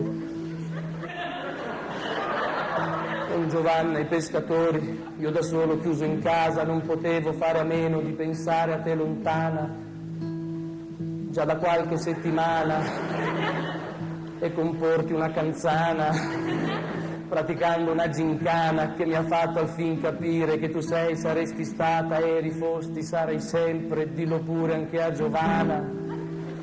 Il mio amore, sì, il mio amore. Prima l'inno della Germania Est e poi Rapput dove c'erano questioni di Grecia, giusto? Eh beh sì, era tutto sui pescatori greci e quanti cazzo di isolacce deve averci questa merda ad una Grecia, questi pescatori greci non potrebbero pescare in alto mare ed impiccarsi. Va- po- posso andare avanti? eh? No, no, no, no, No, va, bene, va bene no, originale. comunque- allora, state ascoltando fatto- Economica, programma che si occupa di economia un po' come cazzo viene. E ehm, ci siamo, abbiamo parlato un pochino della Grecia e della Germania. Ora cerchiamo rapidamente, mentre Simone Tolomelli e mm, Carlo Gabardini Stanno a mangiare la l'altro, non so torta se sapete che al Gaba- cioccolato. Gabardini va con i maschi. Ehm, hanno, stanno, stanno ma- stanno mangiando la, to- la torta. Noi intanto cerchiamo di Cioè, il spiegare. fatto che si dirà con Simone non- non è legata a questa notizia. Non credo, non credo. Ok. Però per quanto Importante. Simone, che con questa sua passione per eh, in- le carni lavorate... Ah, eh, battute quelle... no, quelle- sì, le carni lavorate, cioè le preparazioni lunghe, quelle cose della nonna Eh, con i capelli rosa. eh. Lui ha 37 anni, quanti ne ha? 36? Oh. No, no, Simone è 37. No, Secondo me no, 36-37 è, è nel, è nel pieno della passione per questa roba. È in Cosa fase sono le cookie. carni dent. lavorate? E i brasati, Ah, ok. le- hai capito? Le carni, le preparazioni farce. lunghe, eh, il tacchino ripieno, tutto Ok. questo mondo di capelli Con quel rosa. gesto famoso del tacchino ripieno. È a un passo, è a un passo dal cookie dent. Quindi, Il tacchino gunzato in culo, come lo chiamano giù. bene. Quindi Sì. parleremo di quantitative Easing. easing. Easing. Quantitative E qui io ho easing. bisogno di te, Matteo, perché tu Easing. sei un noto linguista, Sì. oltre che un noto. Rompicoglioni, Esatto, sì. quindi potresti aiutarci a trovare come... per- Alleggerimento quantitativo. Sì, eh, questo diciamo è per la traduzione letterale. Sì. Però magari io spiegandoti cos'è veramente Sì. tu potresti affinare. Volevo solo chi- fare, attaccarmi un attimo al- all'inno della Germania dell'Est, perché noi forse ci dimentichiamo che i tedeschi dell'Ovest arrivano, arrivavano, quando è entrato l'euro, da un decennio in cui si sono mangiati la Germania Est, Sì. dove c'erano dei assorbiti- assorbiti la Germania. Est, dove hanno pagato loro, dove c'erano dei, dei comunisti, dei fannulloni, dei, dei perditempo. Ah, quindi tu, tu dici che loro è, dicono, è Godzilla è- 2 È questo? Godzilla 2, cioè loro dicono "Ah, ah, adesso praticamente ci stiamo prendendo, dopo aver avuto l'immigrazione turca, quindi hanno i tedeschi dell'ex comunisti, i turchi, i greci, gli italiani, gli spagnoli, forse non hanno paura di trovarsi in Mozambico, hanno paura di trovarsi in casa tutto il mondo dei fannulloni. Questo se forse può un attimo La spiegare fanagottoneria. la fanagotene. Allora- Allora, parliamo del quantitative easing. Quantitative Sì, Consigliore, consigliore pesantito. In tutto ciò, Sì. la torta al cioccolato e pere di Laria È Mazzarotta ottima. È buona. mi ha dato una grinta della Madonna. Anche a me. Pronto? Anche Della me. Madonna. Sei pronto per comprare Allora, miliardi di draghi? È l'unica torta al cioccolato col brodo di carne. Io gliel'ho un po' criticata. No, no, è buonissimo. No, deve, la deve tenere Fatto sulla bene. corda. Perché nella parte panosa, come si dice? Sì, nella Sì. parte più... Manca Mm? un filo di zucchero, ma un filo. Ah, Cioè, per te è leggermente più indietro. Ho capito. Ti do, ti do un consiglio per gustarla al meglio: devi stare a digiuno tutto un giorno, poi mangi, mangi 40 noci mentre ti promettono dei panzerotti e dei kebab, kebab. e alla fine arriva quella ed è la cosa più buona del mondo. ma tanto io sono vabbè. vegetariano da ieri. Davvero? sì. Sì, Ma perché? Ma- per Basta. sempre, basta. Ah, niente, Hanno ragione loro. Ok, Bene. un gianlucchismo. Ok, Va bene. A parte i panzerotti col prosciutto. Allora, l'alleggerimento quantitativo, come- la- la- sì, che lo la- chiameremo temporaneamente in questo Sì. modo. È una- un modo di dire che la Banca Centrale Europea, come eh, eh, il termine nasce infatti negli Stati Uniti, come la Fed, poi seguita dalla Banca Centrale giapponese, decide e si impegna. eh, l'impegno in questo caso si chiama forward guidance, cioè Sì. io dico esattamente cosa farò nei prossimi due anni cascasse il mondo. Sì. Loro si sono. in- La BCE si impegna. eh, sì, sì, cascasse il Impegno mondo. Si strategico, impegna diciamo. Mm. a comprare 60 miliardi di euro di titoli statali, non statali, di rating superiore alla AAA, insomma. dell'area euro comunque, di gente che all'interno Ma non dell'Europa. era- Beh, mm, 60 boh, miliardi no, o non è 1100? specificato. No, 60 miliardi. Miliardi al mese per due anni. Ah, ok. Quanto Quindi fa? per un totale 720, 1000, Mille rotti miliardi. 40. Mille rotti. Mille rotti miliardi. Mille rotti miliardi. fino a, a settembre del 2016. se non Perché si as- loro si aspettano che questo possa portare eh, il famoso obiettivo di inflazione che ha la banca centrale al 2% l'anno. In questo modo, loro impegnandosi a comprare dei titoli, cosa fa? La banca centrale europea ha un suo bilancio, quindi a fronte di titoli che acquista, li, li compra stamp- fa- famoso stamp- stampando moneta.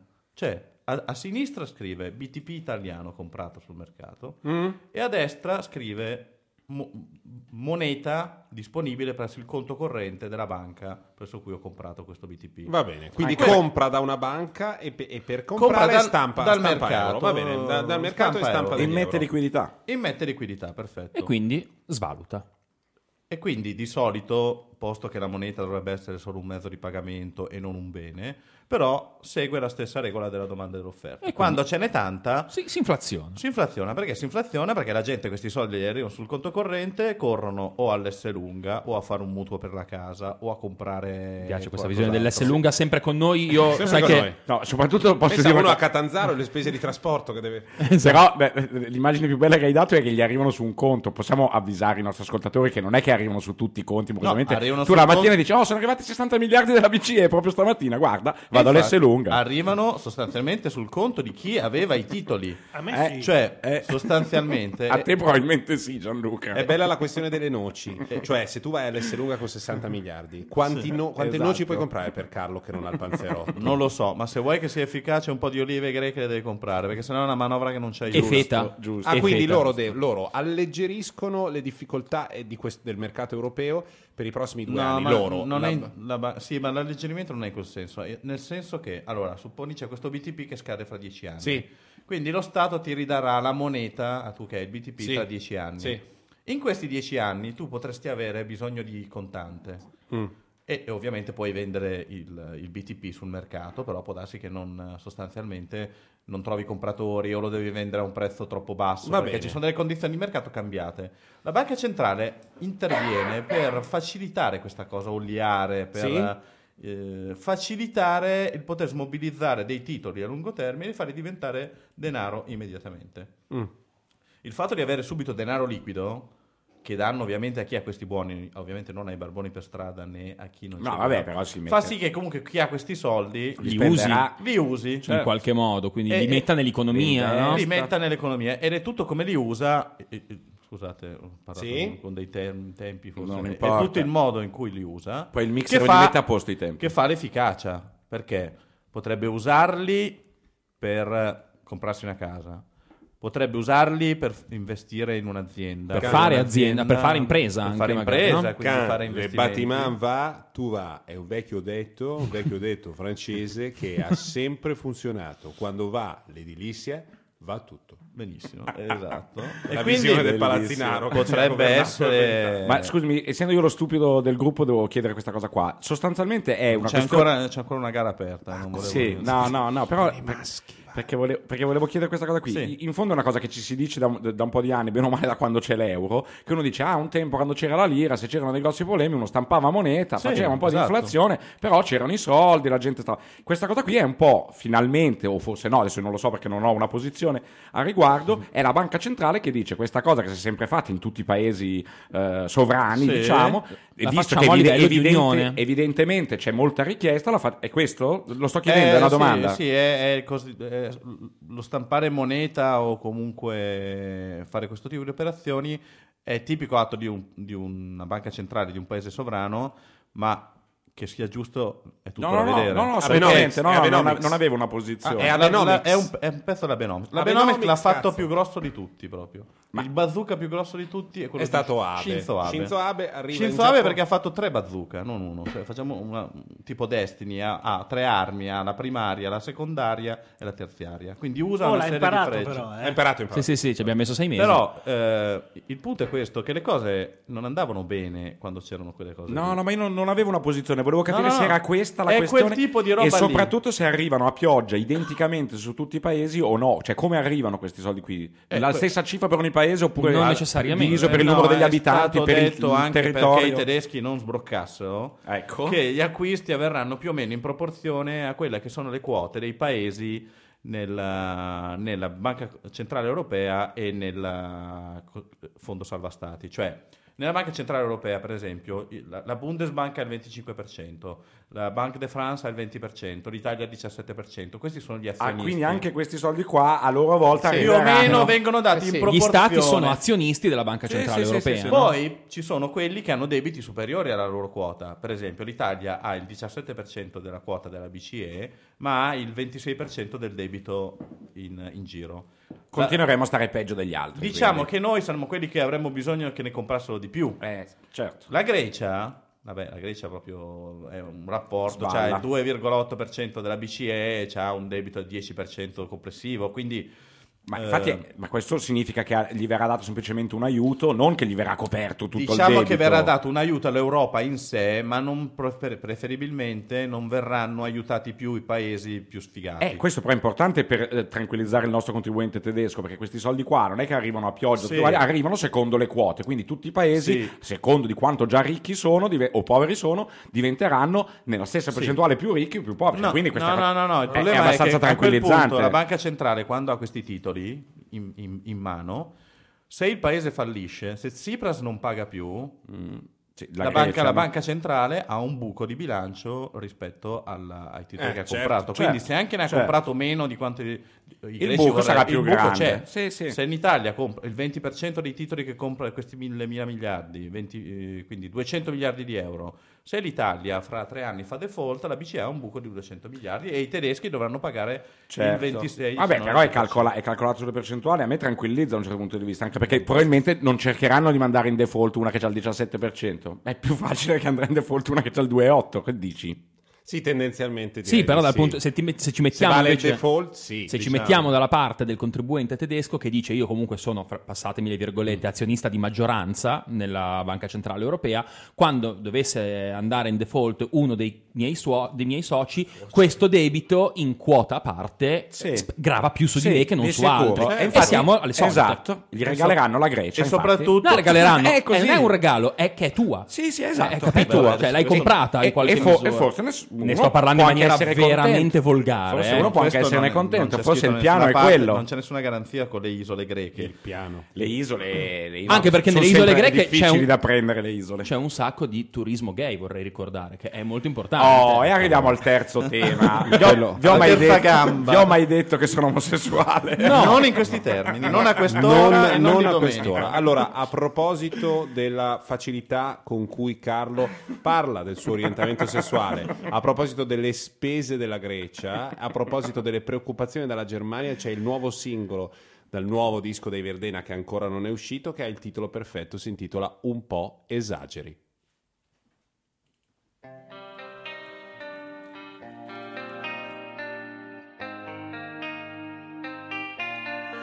He would see the people down the street, wish he could understand. Somewhere deep inside his memory, he knew the feeling well. Questa, Mi sembrano- questa, questa merda orrenda, la puoi levare per favore? Aspetta, questa merda da musical americano che piace poi a te. Ma, ma perché? Ma Perché non è sono. Ma a parte cose che lì. non, ma questa col qui. americano non c'entra una minchia. Comunque era pubblicità. Salta annuncio. Prima di ricevere la querela dai Verdena, questo era pubblicità. questa invece sono i verdini.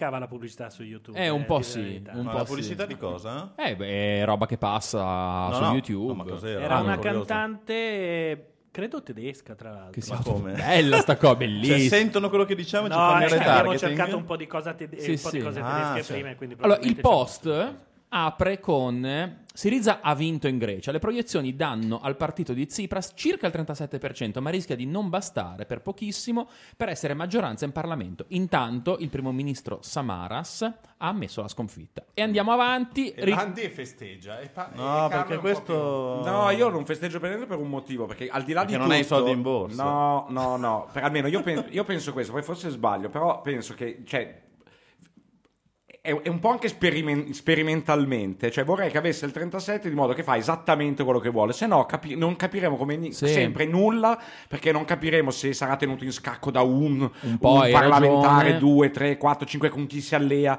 chi è che realmente vuole fare un, un certo tipo di cosa, Ma chi... eh, seco- invece se, se fosse così almeno vediamo e magari si schianta, io non sto dicendo Guarda, che sia la, eh, il Bengodi eh, che, che- va da Tsipras, però secondo me almeno siamo sicuri che è un'unica posizione precisa che è quella che, che lui ci sta vendendo, quindi per quello sono scontento. Ok, è comprensibile perché viviamo in tempi di confusione, Salvini, esci dall'euro, fai la pizza di fango, si capisce un cazzo, quindi tu dici Esatto. piuttosto fai una merda, ma che io sappia Che cosa mi accade da se la faccio culo anch'io? è uscita Esatto. quella merda, così so, è uscita da lì e io lo so, almeno sono sereno, non che avete fatto un melange e dici... no, Esattamente. Anche Bella- se qui ci sono Bello il parallelismo, però... teorie diverse e No, però- ne ha una forte. Però il punto è che basta. i partiti in purezza non esistono. Il Verissimo. partito in astratto non c'è. Il partito esiste solo, cioè la politica di un partito esiste solo nella sua attività parlamentare dentro le istituzioni democratiche. Quindi se ti devi alleare, ti allei. È previsto. Non è che Sì, tu dici sì, no, sì. io pensavo re del mondo, cazzo, mi hanno fatto nel Parlamento, No, quindi adesso mi d'accordo. tocca ascoltare. No, no, è solamente Quindi, che eh, hai ragionissimo. se questi partiti antagonisti Concordo. funzionano solo quando somigliano a Mussolini, allora No, magari no, non no. funzionano bene. No, concordo in pieno. È, è anche un po' per semplificare, essendo poi che è la questione greca, che quindi io ne so meno No, e conosco ovvio, meno come ovvio. avvengono certe dinamiche, certo. Però tu, guarda, lo dici talmente, eh, cioè, son- concordo pienamente con, con- con questa teoria, anche perché semplicemente anche all'interno di Tsipras, siccome appunto non è un dittatore, Certo, Eh, appunto. potrebbe accadere la stessa cosa, anche se lui avesse il 37 Appunto. per il Certo. premio di maggioranza, però poi magari quando vanno eh, davanti alla Troica non si riescono a mettere d'accordo perché mm, ci, sarà Manca uno. la La corrente corrente, di Tsipras no, e quindi ci mancherebbe. Hai sci- ragione. Io voglio uno scilipotos. Io voglio una storia di uno, Paolo, di non uno tipo l'avrai. scilipoti. No, lo Grecia. non c'è. E intanto questo darà la possibilità a chi vuole uscire dalla borsa di uscire con calma, senza disastri. Paolo, una, la una- volatilità non va. una chiamata dalla chat, Sì. così coinvolgiamo un secondo. Ehm, eh, in tre parole, ma tre Sì. parole, trappola della liquidità per Landi. Ok, infatti. Grazie a Valero. Grazie a Valero perché ci aiuta a cucire il discorso che facevamo prima sulla, sul quantitative easing. Ora, posto che è arrivata questa liquidità sui conti ricorrenti di chi già stava bene, sostanzialmente perché aveva dei BTP, non è che avesse delle noci da sgusciare, una cosa a caso, eh, cosa ne fa di questa liquidità? Perché non è detto che la voglia usare. Cioè, il punto è... eh, Il tedesco tu dici la mette via per tempi peggiori. No, perché comunque... Fa la formichina, insomma. Per Certo. uno aveva risparmiato i soldi, se li ha risparmiati vuol dire che non gli servono subito. Se la banca centrale sta comprando dei titoli, e comunque vuol dire che non puoi comprarli a dei rendimenti migliori perché c'è qualcuno che li sta comprando, quindi li hai venduti e non è che rientri sullo stesso titolo. Puoi tenerli in banca semplicemente accontentandoti che ti diano nulla. Eh, magari c'hai già una casa e non hai voglia di comprare una casa, quindi non, non ce n'è bisogno. Può anche darsi che decidi che vuoi aprire un'impresa. Però cosa ti impedisce di spostare i soldi in Austria e aprire un'impresa in Austria oppure farlo in Cina? No, ma soprattutto facciamo il primo esempio, cosa ti, cosa ti impedisce di tenerli lì e, Eh, boh. e semplicemente Esatto. continuare a risparmiare? A questo punto, se così accadesse, non cambia assolutamente nulla, No, perché comunque... a parte avere l'euro svalutato. No, l'unica cosa che è più un fattore tecnico, e lo dico dopo... eh, Dopo, dopo ci sono dei- soldi... dopo c'è un compendio di fattori tecnici che deve essere terribile. Inizia alle Due, tre 4 del ore. mattino, finisce alle 8 ed è straordinario. Solitamente questa cosa veniva detta dai consulenti di Accenture intorno alle 11 di sera quando avevi lavorato 15 ore ti dicevano sì no poi dopo lo vediamo e dicevo guardi dopo non c'è perché sono le 11.20 Scusami, ti ho interrotto Paolo. Allora lo faccio subito. Dai. Allora, le, le banche, avendo degli... diciamo che anche se i soldi rimangono lì, sono utili se i BTP li ha venduti la banca. Perché la banca, oggi per esempio, facciamo l'esempio di una grande banca come Unicredit, ha in pancia circa 200 miliardi di BTP italiani. Sì. Questi perché la BCE gli sta prestando soldi allo 0,25 e loro, come investono questi soldi, comprano i BTP a lungo termine guadagnando, adesso meno, ma per lunghi mesi hanno guadagnato il 2 al 3%. Quindi capite che da questa forbice loro ci hanno guadagnato perché la BCE gli presta i soldi e loro comprano i BTP.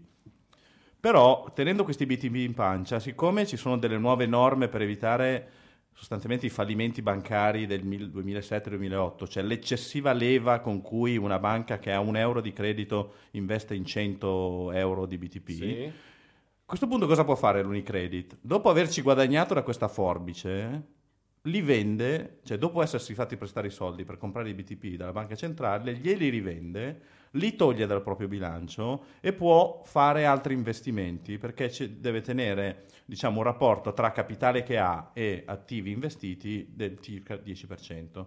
Quindi le banche si liberano e hanno la possibilità di fare investimenti più rischiosi. Ok, Questo da un punto di vista tecnico libera la possibilità alla banca di fare un mutuo, di fare un prestito, Di prestare i soldi di prestare i soldi finalmente ai cittadini. posto che voglia prestarli in un paese, facciamo l'esempio dell'Italia, voglia prestarli al macellaio sotto casa piuttosto che comprare, che ne so, delle obbligazioni giapponesi, piuttosto Sì, che comprare forse- delle obbligazioni venezuelane. Cioè il punto è i, i soldi.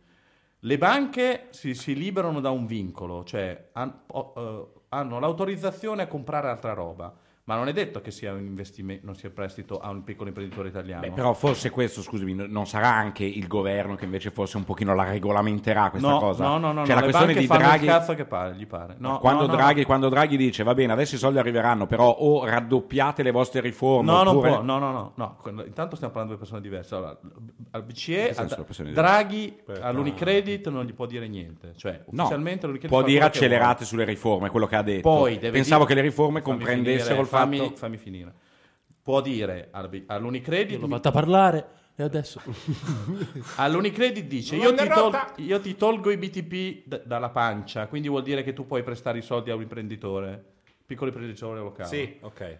Però il piccolo imprenditore locale, finché c'è l'articolo 18, finché c'è la rottura di coglioni, finché c'è il costo del lavoro alto, finché Il c'è le 18 non c'è più, Paolo. è Infatti, inutile ti che- sto dicendo perché eh. sta succedendo queste Eh, cose. Appunto. Finché ci sono queste, queste riforme qui non fatte, perché queste sono le riforme di cui Mm. parlano, quei soldi della liquidità, le banche, come hanno fatto le banche americane, vanno a investire in Australia, in Canada. Non le danno Non le danno al- all'Italia sul territorio. e all'Europa Allora- in generale, perché in Francia è uguale. Quindi, tutta sta liquidità, da un lato per le banche non verrà prestata in Italia se non ci sono le condizioni Come perché adesso? gli imprenditori le È- chiedono. È leggermente Esatto. più facile, ma Bravo. deve esserci sempre un ambiente. È uguale adesso, è un po' più facile per È loro. un po' più alleggerito è alleggerito. quantitativamente, è Però stato- se non cambia le condizioni, quei soldi prendono un'altra strada. Vanno in Svizzera, vanno. In. Svizzera no, eh, E non allora, mi fare per- incazzare. e allora in perché lo fa no. Draghi, scusami? Ma perché Draghi non ha Ma il potere di Draghi- cambiare... No, Ho capito, sarà un Draghi- intento no, in tutto questo. Non è che tu- lo fa per mandare i soldi No, ma in l'economia diventa più facile, Ah, no? Perché, perché dicono continuamente sì, questo va bene, ma bisogna fare le riforme e i tedeschi dicono noi non volevamo fare questo prima che facessero le riforme. Mm. Perché se facevano prima le riforme e poi arrivava l'ondata di liquidità, avevi quasi la certezza che finiva in investimenti. Se invece prima butti la liquidità fidandoti che facciano le riforme, può succedere il cosiddetto worst case, cioè il caso peggiore, che i soldi vadano fuori, che E in finiscono più- solo a aumentare i prezzi delle cose che già esistono. Non ho fatto un esempio dell'essere lungo a caso, cioè se ci sono più soldi nel conto corrente, la gente magari Eh, corre infla- a comprare più roba, i prezzi aumentano. L'inflazione L'inflazione classica, eh. aumenta, quindi si deprezza la valuta. Ma chi è che la prende nel culo, se posso usare un termine da economica? Eh, questo? figurati. Siamo qua apposta. La prende nel culo. I disoccupati se non viene creato un posto di lavoro nuovo, la prende nel culo chi guadagna poco, la prende nel culo tutti quelli che non hanno il contratto a tempo determinato per richiedere il mutuo, perché i soldi per chiedere il mutuo lo chiederà quello che ha il contratto favorevole, aumenterà il prezzo delle case, se aumenta il prezzo delle case il disoccupato che non ha nessun vantaggio dal quantitative easing pagherà anche degli affitti più alti, quindi l'inflazione per definizione è iniqua perché tende ad aumentare il valore di chi è già messo bene. Ok? Sì. Quindi l'inflazione è buona se Si allarga la forbice. spinge. Ma, ma- allarga la forbice. T'allarga la forbice. Se invece spinge a investire, vuol dire che il disoccupato ha una chance in più di essere impiegato. Cioè l'inflazione, perché, perché le banche, e finisco, perché le banche centrale europea deve fare il 2% di inflazione? Uno dice ma, ma che cazzo gliene frega di fare il 2? Sì. Perché non l'8, perché non lo Oh, 0? niente, Perché eh. l'inflazione? Perché è il cosiddetto ritardo tra inflazione e salari. Di solito, se metto liquidità e questo fa aumentare il prezzo delle mele, anzi delle noci, visto che Sì. se aumenta il prezzo delle noci perché più gente va all'Esselunga a comprare le noci, ok, perché ci sono più soldi. L'Esselunga è al centro di tutto. Eh sì, è Caprotti che Eh, ci guarda dall'alto, eh, parlandone il, da vivo. Il ovviamente. produttore di noci dice: Cazzo, stanno andando sui prezzi delle noci. Io non, ho bisogno di produrre più noci. Investo in un nuovo capannone e prendo uno nuovo che mi produce delle noci. Il tempo in cui a questo punto, cioè lui vede una differenza del 2% tra il che sarà tutto profitto, perché lui intanto paga uguale quello che fa la noce adesso. Sì. Supponiamo che Matteo sta già producendo noci Sì. con un salario. I prezzi aumentano, la differenza di prezzo se ne incamera tutto l'imprenditore. Ok, Tu comincerai, per un po' non te ne accorgi, poi arriverà il sindacato dicendo oh, sono aumentati i prezzi delle noci, adesso Sì. andiamo e gli, e gli chiediamo l'aumento. Ma intanto lui ha fatto un capannone e ha assunto un altro che produce le noci. Il tempo in cui voi due vi prendete come quel tal Folagra nel film di Fantozzi, prendete coscienza, Sì. Chiederete di aumentare i salari. A quel punto la forbice del 2% verrà ristretta, quindi bisognerà ricreare un più 2% Ah, anche l'anno dopo. Quindi questo olio, per quello usavo prima il termine, Sì. questo qui dovrebbe essere l'olio che fa andare avanti l'economia. Cioè dare un vantaggio all'imprenditore per fare investimenti, per poterci guadagnare e quindi Visto che però il, merca- il denaro va dove scivola meglio, diciamo Esatto. naturalmente come per osmosi, Rischia di- bisogna, rischia di stagnare in luoghi che non, che non sono investimenti, Esatto. spostarsi Motivo per cui- dal debito alla speculazione, non all'investimento che serve a noi per fare sistema, e il- che, che come cazzo si Sì. dice in questi contesti qua, quindi era meglio fare le riforme prima. Non l'abbiamo fatto, a No, no, volte... un momento, un momento però, sono d'accordissimo, infatti bisognerà fare le riforme. Ok. Vorrei dire che tu giustamente dicevi, i tedeschi dicevano no, prima le riforme poi i Esatto, soldi. si Questa cosa qua è stata fatta negli ultimi dieci anni, O- adesso gli anni è inutile, non, non- non ti so dire esattamente quanti anni. E come? Sono un sacco di anni che si dice o fate le riforme o fate le E, riforme. e non vengono Questo- state fatte però. Infatti. eh, non, vengono state, non sono state non è vero, sono state fatte in parte. L'Italia, per esempio, ha 10 milioni di poveri in questo momento. E quindi qualcuno ha detto: scusate, forse l'austerity non funziona così tanto bene No, nei paesi che non sono la Germania. Però non forse mentre in facciamo. No, dico, for- vabbè, ma non è che mi sono arrabbiato. No, no, no, Forse- ma neanche in alberare. Dico, mentre, mentre facciamo, mentre facciamo le riforme, abbiamo bisogno anche di liquidità. Perché qui stiamo morendo di fame, tipo in Grecia. Però la liquidità, è stato fatto come hanno che voluto i tedeschi per un po' di anni. E adesso Però ciò che ha detto, spiegato adesso, ciò che ha spiegato adesso mh, Paolo eh, ci fa arrivare, secondo logica e matematica, al fatto che la liquidità non necessariamente a valle delle, delle- delle Certo. riforme porterà a respirare ciò che oggi chiamiamo, secondo Sì, me, sì. un po' impropriamente poveri. Detto ciò, Questa è un'ipotesi, invece Sì, che le riforme da sole stiano uccidendo i paesi è una certezza, lo Ma non vediamo. è- ma non non, ma vediamo, non- non sono state fatte vero. le riforme. Ma non si stanno facendo, non è che No, non, non si si stanno facendo. fatte. Ma come no? Eh, ma dagli No, tempo. come no? Eh, Dagli tempo. tempo, dagli tempo dopo 10 milioni di, di poveri, a quant- Ma quanto è il tempo? c'entra? 20 Ma- milioni di poveri o cosa 10 di- milioni di morti? Ma scusa, ma Allora, uno Eh. dei due ha una visione per cui questi strumenti. Qui siamo sempre Keynes contro i monetaristi. Uno dei No, due sono- sostiene, Carlo sostiene che queste misure possono anche avere una funzione in qualche modo sociale, legata al fatto che c'è un'emergenza, che la sanità pubblica in Grecia è andata a puttane, saranno pochi, ma è gente anche anziana che non sa più come curarsi, eccetera. Quindi c'è una funzione per la le parti più povere della comunità europea che queste, che queste, mh, ehm, questi dispositivi, insomma, queste, queste Riforme. te- riforme, no, Ok. queste riforme, il eh, quantitative easing, quantitative eh, easing. esatto, questa facilitazione rende più facile la vita a questi che sono in condizioni molto disagiate. Mentre chi fa un ragionamento più strutturale e economico dice sul lungo periodo è meglio non sifolarci questi soldi così per l'emergenza e fare in modo che vengano usati nel modo migliore perché alla lunga eh, funzion- così funzionano meglio ed è più giusto. Eh, scegliete voi se volete No, no, esatto. essere No. keynesiani o- No, no, ma sono due le riforme che sono state chieste. basta la figa. Cioè, no, questo non, questo credo- E ora Ha detto la Germania che va bene tutto, ma l'Italia Ma- deve fare tre anni senza figa. Eh, questo credo che non lo E io mi sono, anche, mi sono anche allineato, volevo dire. Carlo con la storia della scuola È tedesca è scoperto. arrivato Allineato prima. e scoperto. È Allineato arrivato subito, prima. esatto, Quindi non allineato è orientamento scoperto. sessuale. Eh. è eh, a- a- mm, come dire, mm, allineamento, è allineamento europeista. Esatto. Ma quali sarebbero dunque le riforme la madre sostanziali? di tutte le riforme per l'Italia è il Jobs Act. Cioè, Eh. se eh, allora, l'Italia dovrebbe essere il posto dove gli imprenditori vengono a investire da tutto il mondo per due motivi. Uno perché c'è un sacco di figa, Sì. comunque va detto. Perché quella, po' di, quella- po' di quella legno, proposta non è stata accettata. un po' di sarà. legno, però eh, le donne italiane... legno? Un po' figa di Eh, legno, insomma. sì, sì. Però le donne italiane sono considerate meglio che, non so, di quelle del... Vabbè, Ma tiriamo, ma tiriamo avanti. È inutile offendere delle Di- persone. dillo, dillo, che Abbiamo- poi sui viali ti fanno un culo abbiamo, così, eh? abbiamo il mare, il sole, la pizza, la bellezza, l'arte. Cioè, Una a tu- parte delle a argomentazioni tutti, se gli di dite, economica è un po' paradossale. se gli dite questo. vuoi andare a investire in Polonia o in Italia, a condizioni, a parità di condizioni, secondo voi, dove vorrebbe venire un imprenditore? Ma sicuramente in Italia. Ok. Dunque, quali Dunque, sono le... il punto è che lui vuole investire, rischiare dei soldi, se sa che questo rischio, soprattutto nel mondo di oggi dove non, non esistono appunto certezze, se sa che non si sposa ai dipendenti che assume, se non deve pagare il 33% di contributi, se i giudici per le cause civili ci mettono 10 anni, se arriva la camorra sotto Roma e ti chiede il pizzo. Ma anche sopra Roma. Ma anche sopra. Detto ciò. Detto ciò, queste que- le riforme strutturali sono quelle cose che dovrebbero spingere un sacco di imprenditori stranieri e anche italiani Mhm. a investire nel proprio paese. Perché ricordiamoci che Nel ci sono nostro, 200... Proprio, sì, non hai ragione, quello italiano. Ci sono per esempio 200 miliardi di euro che sono in Svizzera portati dagli italiani negli anni che non rientrano un po' perché spesso sono frutto di malaffare, ma un po' perché ci sono degli imprenditori che piuttosto che investire in Italia preferiscono tenerli fuori.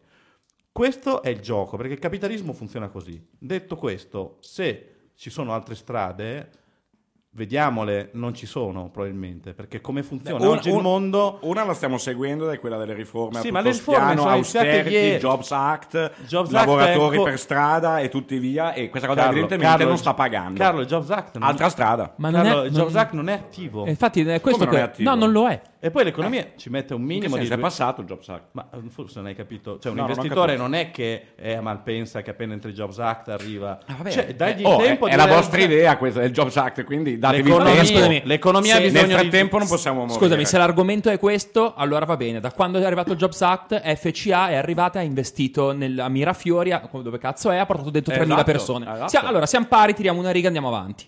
Eh no. Eh, eh, no, non mi puoi dire che col Jobs Act... No, no, guarda, questa è, è la, è la domanda che è stata fatta proprio il giovedì a, a Landini che ha detto sì, sì, è vero, siamo molto contenti di fine. questi 1500. Siccome però a, a- a gennaio ne avete licenziati 10.000, non è che possiamo dire è fatta in questo Sì, modo. però Diciamo, ricom- invece ricominciamo- meno 10.000 siamo a meno 8.500, ma comunque siamo a meno. Ricominciamo da capo. FCA è un'azienda privata che non deve un cazzo alla popolazione Se italiana. vuoi ne parliamo. Ma quanto cioè, ne stai vuoi? dicendo che la Fiat non deve niente alla popolazione italiana? Ma- vabbè, Beh, allora dico- a posto. Gli ultimi sussidi pubblici sono del 1981, credo, per Alfa Romeo. Eh, Vabbè, eh, intanto fino al Ho capito, 1981 ragazzi, cioè, va è esistita per questo, ragazzi. Ci sono che- immobili, eh, ci sì, sono però In questo ricorda- paese si va in macchina perché c'è la Fiat. Sì, ma Ora no. non è che Ricordatevi, a me sta hanno bene. costruito le autostrade per la Fiat. eh, Chiudiamo- è che- Ricordatevi che i sussidi, noi. i sussidi non è chi li chiede e chi li dà, i sussidi vengono dati dai politici per prendere voti, non anche solo dagli imprenditori capito, per però fare profitti. presi. eh. Sì, sì, ma allora... Allora se- non è che l'imprenditore No, no, diventa sono d'accordo, ma se L'imprenditore non si obbliga a restituire. che la di Fiat sia da tenere slegata dallo sull'armadio. Stato è...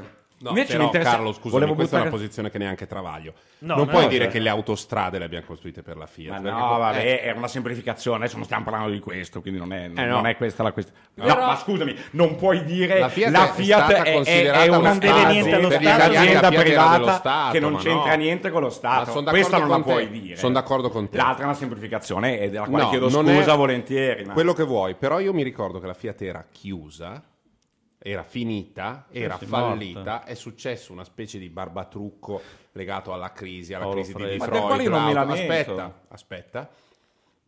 Abbiamo letto articoli che sostenevano che Marchionne stava facendo un trucco per, no- per smantellare tutto. Abbiamo sentito gente che diceva qui l'auto in Italia si vuole chiudere, ci stanno inculando tutti, è una fregatura, c'è un progetto che sostiene che chiuderanno tutto, è un disastro, aiuto l'Armageddon.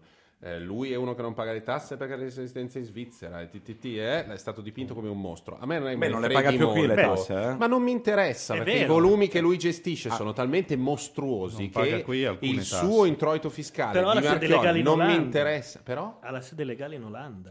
E quindi? Ma non mi interessa. Ma come Ma come ragazzi, ma cosa Ragazzi, dicendo? è Ma come? Finché lo, Stato, finché lo Stato dava aiuti e cose, allora stai in Italia. Nel momento che lo Stato invece in un momento di difficoltà tu dici grazie No, Emile, è io vado in l'80 Olanda. è l'81. Non è lo Stato che Eh. è in un momento di difficoltà, Carlo. e non poi- è lo Stato in un No, momento di difficoltà. d'accordo. Il- La, non- l'FCA è un'azienda multinazionale che ha sede Esatto. fiscale in Olanda, se dà lavoro in Italia, paga stipendi in Italia. Io vi, ricordo, io vi ricordo che si è fusa con la Chrysler. Appunto, c'è grande un'altra della Fiat, azienda. Dove, fra l'altro, hanno ricevuto dei sussidi pubblici da Obama negli Stati Uniti. Ridati quindi- in due anni e mezzo. E allora, anche- ridati, La Fiat è la ragazzi, più furba di detto tutte, parola- do- dove c'è uno Stato che dà dei sussidi. No, non è Eh, solo, non è non è vero. solo la Fiat. detto arriva la la parola Fiat. chiave, Non è, la ridati. so- Eh, no, sì. no, non è E solo qua la allora Fiat. dammi tutte le casse integrazioni che ho, che ho Lo sapete che il io. Nevada ha proposto alla Tesla 5 miliardi di dollari di sussidi per impiantare nel deserto del Nevada il generatore di superbatterie per le macchine elettriche? No, Tu- basta che tu- se ne vada, volevo La dire. Serbia ha dato degli incentivi alla Fiat. No, innanzitutto Obama potrebbe dire che cazzo fai a Melfi? Vieni a Detroit, io ti ho dato un sacco What di are you soldi. doing, Melfi? What the fucking are you doing in Melfi? O Melfi, non so. Come fai probabilmente?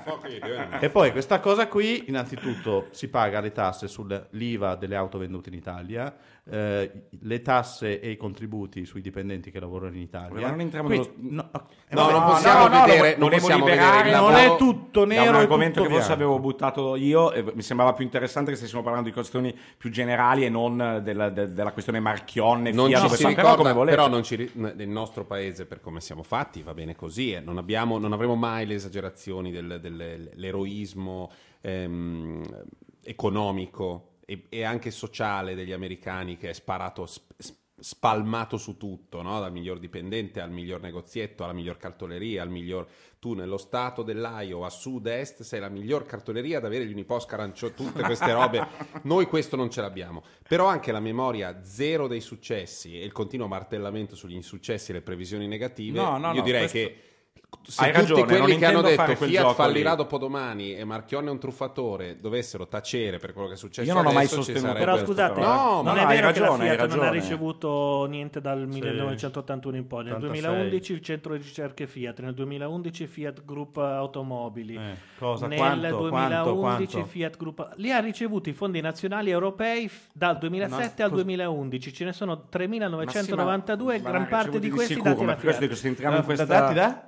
Dati a progetti di Sì, ma R&D da fatti chi? dalla Fiat. Sì, ma da chi? Dalla Banca Europea degli Investimenti che è tutta un'altra cosa. No, sono anche fondi nazionali, piano operativo nazionale. Ma cos'è il piano operativo nazionale? Il colpo di Ora Stato. però non è che puoi Eh, rispondere. no, Eh, ma dimmi la fonte. Eh, però cioè- Giallo stai Eh, dicendo dimmi la fonte, che- Ministero che- che dell'Economia? padroneggiamo È e- Ministero Ah, dell'Economia. perché vale solo il Ministero dell'Economia. Adesso cerchiamo qualcosa dal Ministero dell'Economia, vabbè. Eh, non so, dimmi cos'è sto fondo operativo nazionale, non lo conosco. Ma Magari però hai ragione. de- la Io volevo fare una domanda che Ma non scusa, c'entra molto, però è molto del grossa. 1981, mi trovi una notizia L'Alfa- che dice eh, che l'ultima allora, eh, io gli ti dico il caso della- io ti dico il caso 1981. del- Prima trova Adesso tu. vi spiego una cosa, la formula del forum funziona nel forum, non è che alla radio uno dice confuta, citazione, link, non viene bene, Io dobbiamo chiacchierare qua. famoso furto dell'Alfa Romeo regalata, ok, è dell'81. Dopodiché si sono succe- Vabbè, ma succeduti dei di quelle grosse proprio, de- tu. Vabbè, ho, ho Sì, capito. Si sono succeduti o successi Sì, o succeduti. succinti Sì. dei, dei sussidi dati a tutti gli acquisti di automobili, quindi non alla Fiat, ma a tutti, però ovviamente la Fiat aveva il 50% di mercato e ne ha prese di più. Queste fino alla fine degli anni 90, ma sussidi diretti alla Fiat è un sacco di Cioè, tempo. devono essere. Contano Sì, solo se li essere- dai solo a lei. Sì, sì. Quindi quando le Quelli prende si- lei, anche quelli gli altri, si chiamano quelli non- sussidi diretti. Ho Le capito. altre è come dire. Vabbè, suffice- a me suffice l'81, non mi dà anche- fastidio, quindi basta, la, possiamo chiudere Sono così. passati 40 Infatti, E anni. allora, Andiamo avanti, allora- va bene 34 così, comunque. Però volevo dire un'altra cosa in realtà, perché Vecchi. a- di tutto ciò io a- accetto qualunque cosa, però resta il fatto che allora mi re- resta un po' perplesso sullo schema che porta a pensare a determinate cose. Cioè, se, se valgono le colpe dei padri, passatemi il termine per piacere, astraiamo, cioè, se la Fiat deve venire oggi a rendermi conto, essendo diventata un'altra società, bla bla bla, l'abbiamo già detto, di quello che è successo nell'81, allora fa il piacere Tsipras di prendersi la responsabilità di dire quelli prima di me hanno stretto un accordo che oggi non stiamo onorando. Cioè, se, se io ragiono così, ragiono così sempre. Ah, no, ma- Eh Comunque, sì. scusate, le colpe dei padri non è che valgono sempre, ma se io vivo nel villone che si è comprato mio padre, magari ciulando dei soldi, sì. D'accordo, allora se Eh, mentre lo eh, fai però hai dato da lavorare per semplice. 30 anni alle persone, c'è anche quello, perché mentre facevi i cazzi tuoi, mettiamola così, Cioè, la cassa integrazione comunque diciamo non è esattamente pagata dalla Fiat. Infatti l'ho eh. pagata Appunto. anche io. Ah, ecco, esatto. quello che E non esattamente dicendo. solo fino No, no, all'81, no, no, eh. l'ho pagata diciamo. anche io, vale per quella straordinaria però. Quella Quella, sono proprio i padri, sono un po' gli stessi. Quella straordinaria la paghi anche tu, ma quella ordinaria la che fanno la tutti i Fiat. giorni la paga soltanto la Eh, solo Fiat. Eh, beh. Eh, appunto, sto dicendo, quindi non è che È sei la sua azienda, ma eh, non voglio sei dire, per- la devo pagare io? No, No, intendiamo ma dire che non- ne che stiamo è un parlando, pezzo se tu che la tiri paga. fuori e uno dice, beh, ma la pagano loro, eh, No. la devo pagare io. Eh, eh. No, no, lui mi ha detto quella straordinaria, quella Quella ordinaria. straordinaria Eh, la- è io, io- io di quella che paghiamo noi sto parlando, Eh, ma mica vale di quella per che tutti, pagano eh. loro. Ma vale no? solo per Quella la paga il Fondo Nazionale No, però Operativo. diciamo, visto il numero di impiegati, l'Italia ci ha messo un- un- una fraccata di soldi, lo sanno tutti, non è che è un, segretone. ce li ha messi, non possiamo però partire spostando il presupposto. L'idea che questo presupposto sia uno scandalo e che sia una truffa e che sia un furto è, bana- è banale. A me preoccupa, diciamo, C'è la molto, chat in fermento, molto, eh, ve lo molto. dico. Cioè, non è Bene, così. meglio. È che Ma no, sono ma state fatte delle scelte, favore- alcune saranno delle scelte. Alcune saranno delle scelte eh, legate a forme di malaffare, possiamo dire, no. all'estremo dello spettro, o consociativismo, o legami diretti e indiretti. Alcune saranno forme di, di- di ammortizzatore sociale puro, altri saranno piani industriali lunghissimi, altri sarà piano Marshall, ci saranno 100 motivazioni, ma poi si è arrivati a farlo e a un certo punto non ne parliamo più della cassa integrazione della Fiat, secondo me basta. Ok, infatti è su questo. Cioè, Cioè, se- la cassa se integrazione tu pensi straordinaria che- la fanno un sacco di aziende che poi licenziano un minuto dopo, incazziamoci con Ma ciascuno di loro, ma leviamoci da sto totem perché è un po' Licio Gelli, Andreotti, la Ma cassa no, integrazione ma della che- Fiat. che- Gelli and- se, se- se- se tu ritieni che in realtà la Fiat ha ampiamente ripagato tutto No, quello non che ha preso, che niente. quindi basta, oppure che c'è la prescrizione, a me mi va bene Ma la non tua posizione. niente, Se volete non è un faccio il reato, che non è un reato, Ma i reati si Ma prescrivono. non sto parlando di reato. Fa Eh, un'osservazione intelligente che va contro quello che penso, però è giusta e molto intelligente. La cassa integrazione non è un sostegno al reddito a favore del dipendente mica dell'azienda, o sbaglio? Appunto. Eh, certo, No, la cassa integrazione Certo. è Io, io un'assicurazione dico anche le cose contro il mio È un'assicurazione Certo, che viene certo. versata nel tempo dalle, dalle aziende, un- una quota forse anche dal dipendente, per i periodi di crisi si è creata un'assicurazione. Quando questo Per fondo le è crisi finito, Fiat però, è questo No, le ma no, ma non è no, vero, no, è pieno di tutte- aziende in cassa le integrazione. aziende. non più tardi di Poi, due poi, mesi quando fa. finisce quell'assicurazione lì, in un paese normale si direbbe: Oh, È fallita, baracca a fare in culo tutti. Scusate ancora. Esatto, solo che qua sarebbe Solo esploso che- il paese, Benissimo. giusto? Allora, perché per la Fiat però, non perché c'era in casa integrazione, Ma anche per l'Italia. anche i Per due... l'Italia, per per l'Italia, per, l'Italia. per, esatto, per i grossi gruppi, i grossi per- gruppi, Ma tutti i esatto, grossi gruppi. esatto. Però il punto è- secondo me è correttissimo. Una delle eh. riforme- Io non sono contrario. No, io sì. quindi, eh, io no. Ma Nel il senso che secondo me, è che si una può delle riforme è anche dire, va bene, quelli della Fiat li abbiamo sostenuti anche abbastanza. Mm. Tutti quei 10 milioni che non stanno lavorando, non è forse più giusto dare 500 euro a testa a tutti piuttosto che dare un sostegno solo a quelli che hanno avuto il culo di entrare alla Fiat 30 anni fa? Vale a dire,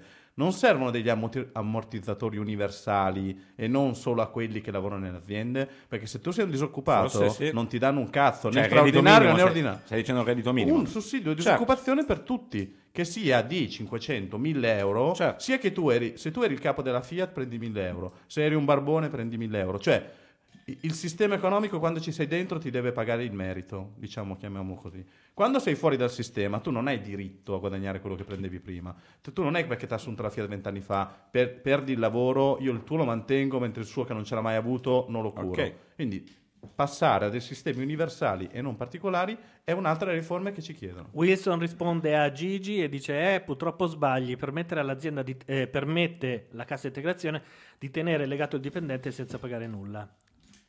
Eh sì, perché lui non va a cercare Eh, un altro beh, lavoro. Non può cercare un altro lavoro durante la cassa integrazione, Eh, no, ma certo. nessuno lo obbliga. Potrebbe anche licenziarsi e andare a mettersi Esatto. nel Ah, mercato. buttarsi da un ponte. vuole. Non è la stessa cosa, Gianluca. Cazzo, cioè, onestamente, io capisco cosa dici e capisco anche la verve con la quale la diciamo. Ma nel- cioè, uno quando fa le leggi e, e pensa a come deve funzionare uno Stato, non le fa cercando la, la pieghetta, dice Però- tu sei libero di fare quello che vuoi. Io ti Scusate, tengo un attimo il gradino della Sì. discussione. Sì, giusto. Però eh, il discorso, eh, prima ho detto una cosa ma non si è sentita, eh, non era intelligentissima, però stiamo trattando l'imprenditore come dei, mh, eh, delle piccole statuine di cristallo, poverino, oh, facciamo che non si scocci troppo del fatto che viva qua, cioè rendiamogli le cose un po' più Mm. tranquille, eh, cioè, sono comunque quelli che hanno evaso di più di tutti. Ma, eh, ma non lo so. insomma, nel tempo Insomma. hanno ricevuto dei benefici, hanno magari Mm. investito No, no, prendendosi, tutti, interessante, sì. prendendosi tutti i vantaggi e poi hanno chiuso le fabbriche. Sì. Ora io sono d'accordo, lo, lo capisco benissimo che non puoi fare una politica che è solo a vantaggio del lavoratore, se no hai è lavoratori che non fanno una minchia. lì, è perfetto poi per la Se no hai lavoratori che, che lavorano per Ma nulla. allora, il- sì. Io capisco eh, una cosa bilanciata, anche se so che è facile dire ah, bilanciamo le cose, però questa attenzione particolare all'imprenditore come se lui fosse il santo No, che non lo sta è. lui dando del lavoro, Eh, il punto è che è di- sì. vale per alcuni e fino a un certo punto, la maggior parte non è così e Dobbiamo passare però da un sistema, di, se vuoi, morale a un sistema pratico. Cioè, allora, sull'imprenditore che evade non ho niente da dire, ovviamente io sono contrario all'evasione, sono per mettere in galera, sono per fare tutte quelle cose, quindi questo non è un argomento. E senso che- diciamo che... anche se siamo abbastanza contenti o meno del governo Renzi sulla questione dell'evasione fiscale Sì, non ci ha c'è soddisfatto stato un po' uno molto. scivolone. No, è stato uno scivolone uno anche scivolone. abbastanza grosso. Perché, Esatto. E i- il punto è semplice. Il capitalismo l'hanno inventato gli imprenditori e, e sono gli imprenditori che fanno quelle cose lì. Che vuol dire che uno che fa il dipendente si mette assieme a un altro dipendente e fa un'impresa diventa un imprenditore. Cioè, l'imprenditore non è una categoria genetica, è un, un- un- Ruolo. un ruolo in un determinato momento. Il punto è che storicamente, per una serie di motivi che hanno a che fare con la globalizzazione, con internet, con i sistemi di trasporti, i capitali sono molto più mobili del lavoro. Cioè, questa è una fase in cui la dialettica che ha inventato Marx, che eh, sostanzialmente era uno che ci aveva visto lungo, nonostante tutti gli epigoni che hanno stravolto il suo pensiero, nel senso che poi hanno provato a applicare delle categorie teoriche. Il capitale si muove e se tu non puoi fermare un imprenditore alla frontiera dicendo tu adesso fai la fabbrica qua, e mi sembra che siamo in un, in- un momento storico in cui diciamo hanno prevalso certe idee liberali, l'imprenditore se se ne vuole andare se ne va.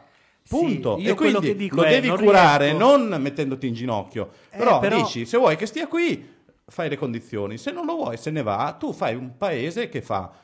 La Grecia potrebbe vivere solo di turismo, viva solo di turismo. A Cuba ci sono le mignotte, facciamo entrare la valuta con le mignotte. Però dall'altra Puoi parte fare altre cose. questo sistema di dire oh l'imprenditore coccoliamolo è come se io ti difendessi a spada tratta i dipendenti statali. Cosa non che lo- stanno non posso farlo perché proprio Cosa che non stanno sono facendo, difendibili. Ma non c- La Gianni, maggior Cosa che invece stanno facendo. molto. E poi Io- i dipendenti statali di solito non producono ricchezza sostanzialmente. non sono difendibili, è come se io avessi una posizione del Ma tipo, questo no, non ha a che fare con i con- di con gli imprenditori, Sappiamo Gianlu. benissimo che c'è una parte di, di- di quel mondo lì che ha grossissime colpe. Eh, Ma secondo me nessuno vuole chiamare dipendenti, dipendenti statali da- da- da- dall'interno dei, dei confini nazionali e da fuori. Altri dipendenti No, statali eh, cioè, dall'Inghilterra, venite qui quelli che- alle poste. che già ci sono. Che non è stato, al, al catasto. Eh, il punto è che tu devi fingere che qui adesso sia diventato tipo un, un videogioco meraviglioso, ehm, Cocoreccio, te lo ricordi quello de- della PS3? Vabbè, insomma, che sia diventato un mondo tipo Barba Papà in cui arriva l'imprenditore e c'è Barba Papà che diventa cuscino, boom, gli fa da pallone ela- da, da- da tappeto elastico, ammorbidisce il suo arrivo in Italia, è tutto facilissimo, in due secondi, come diceva Mm. Pecoraro Scanio, in un, in un attimo, non Pecoraro Scanio, l'ex, l'ex radicale diventato ufficio stampa del PDL, come si chiama? Capezzone. Capezzone, Capezzone, tu in mezza giornata apri una fabbrica con eh, pochissima burocrazia, tutto fantastico, veloce, meraviglioso, vieni a investire in Italia, sarà, fan- sarà- è chiaro che è un modo per in- dare sarà il terzo mondo, perché questa cosa qua si fa nel terzo mondo. Sì, è no, molto però- semplice, vai, apri una fabbrica, paghi pochissimo i a lavoratori. Londra, È una contrattazione. a Londra, si fa Stanno negli Stati facendo. Uniti, si fa in Germania, Sì, si si vai- fa in non vai a. Londra Sì, perché c'è la manodopera più- che costa poco e non c'è l'articolo alla 18. Ma la manodopera che costa poco non c'è in Italia. No, è beh, quello che si vorrebbe, no? No, allora, quello che si vorrebbe- l'eliminazione allora, aspetta, aspetta, 18, ma il licenziamento tanto. possibile. La differenza è Eh. capire quanto cambierebbe, cosa sposterebbe l'idea di un, uh, un'impresa, chiamiamola un po' ad alto valore aggiunto, perché met- supponiamo che ormai a fare le mutande si va in Cina perché ormai si va in Cina. Ma gli iPhone Infatti un grande dibattito, per esempio, è la Apple se deve riportare la produzione negli Stati Uniti, perché ormai il costo dell'energia è talmente basso, i costi di know-how, competenza, posto che i cinesi eh, potrebbero imparare troppo da quello che producono, eccetera. Quanto serve? Quanto serve? Faccio un gesto radiofonico, così o così? Poco a un paese tanto. come, esatto, a un paese come l'Italia per riattirare investitori, per esempio, cioè non è detto che devi dargli la paga del cinese, potresti dire. Già noi- il non è detto mi Aspetta, agita. Comunque vabbè, sono diciamo contento. che costiamo quattro volte più dei cinesi, ok? Ma intanto, per esempio, diamo la libertà di licenziare quando la, la- la fabbrica è in difficoltà, diamo la libertà di licenziare, per esempio. Di pagare per licenziare. Di pagare per licenziare, ok. Abbassiamo l'IRAP, perché l'IRAP vuol dire che la sanità la devono pagare sempre gli imprenditori, non si capisce questo concetto per cui il lavoratore si ammala per definizione in azienda, anche quando non abbiamo più le acciaierie, ma abbiamo magari gli uffici con l'aria condizionata, il fatto che la sanità sia a carico dell'impresa è discutibile. per Eh, esempio. Aia. beh, più a destra dei confini Aspetta, industriali. aspetta. Questo è proprio... Possiamo pensare di abbassare un minimo, di abbassare un minimo la contribuzione IMSS, quindi il 33% che è a carico dell'impresa diventi il 27%. Magari avvicinandoci un po' di queste cose e ci mettiamo dentro le Figari qui sopra, Firenze, il Rinascimento, Michelangelo, la moda, l'Italia, il Va mare. Eh, Digital Champions. Sì. i, dig- i Eh, digital però- champion, le start-up. la, la- la banda larga italiana no. Ecco, Però magari per esempio. diventa un posto di merda, posso dirlo? Scusami, Ma in un detto? posto dove si può licenziare tranquillamente, questa cosa che stai Ma poi dicendo. scusate, ah, cosa sembra un vuol posto dire- bello. cosa vuol dire no. licenziare Vabbè, ma tranquillamente? allora, cioè, eh, allora sta è sulle palle il posto Carlo abbiamo posso adesso. licenziare No, oppure il non posto mi che abbiamo adesso è quello dove non licenzi allegramente. Cosa vuol Mm. dire licenziare allegramente? Cioè, mi Ma sta non sulle palle Carlo perché è gay e lo licenzio? Ma no, non mi vabbè, serve Carlo? quello è l'unico caso. Non mi sì, serve sì, Carlo e lo sì, sì, licenzio. Basta che, che io abbia delle difficoltà. No, voi- fo- Basta che io. Oppure, scusami, e se non mi serviva Carlo, ma l'ho preso per avere dei fondi, l'ho preso perché mi quotavo in Eh. borsa e adesso non mi serve più e lo Lo butto paghi, via. eh. Quello Lo cos'è? paghi. Paghi. Sì, sì, paghi, Paghi. Un, un Sì, minimo. paghi. Un minimo. Paghi. Ma poi Paghi. Non merda. hai l'obbligo del reintegro, paghi un minimo. Ragazzi, il TFR, per esempio, molti, pochi lo sanno, è un accantonamento a liquidazione, cioè quando licenzio uno gli do dei soldi in più. Ma non di più, quelli sono, Vabbè. gli, gli No, no, spettano, no, si no, chiama no. trattamento di fine rapporto, TFR. viene accumulato eh, nel tempo ed è una parte... Lo sanno tutti si cos'è il. TFR, però non è che Sì, ci siano dei dubbi. Tra quali anch'io, essendo un insieme. Ma tu di sicuro... te- No, eh, allora, quando tu contratti il salario, contratti 100, il TFR è sopra quello che hai contrattato. A te non è sotto. Eh, spero bene. Eh, no, ho capito, ma Eh, ti dico, il è una TFR è una forma di assicurazione per quando ti licenzio. Sì. Quindi, quello che sta facendo il Jobs Act è dire, In oltre teoria al non è quando ti licenzi, ma quando finisce il tuo, il tuo lavoro. Vabbè, Comunque va o- bene. anche o è per- quando, quando Va bene il rapporto di adoperarlo lavoro, anche è nel momento che ti cosa. caccio a calci. Eh, certo. a calci oppure perché sei pensionato. Se mettiamo anche una forma di risarcimento quando ti caccio a calci, è una forma di indennizzo monetario che è presente in quasi tutti i mercati in evoluzione nel mondo occidentale. Perché io se ti ho assunto, e poi questa cosa si chiama job ownership, cioè il lavoro è dell'imprenditore che ti ha assunto o di te che sei lì, che lavori da 30 anni? Di chi è quel lavoro? Eh, questa è la questione. Eh, allora, siccome questa è una categoria anche questa che non è genetica, cioè quando ti hanno assunto era sempre giusto, quando ti licenziano è sempre sbagliato, fai finta che sei stato assunto perché eri l'amante del capo. A quel punto sei inamovibile. È giusto o sbagliato la job ownership?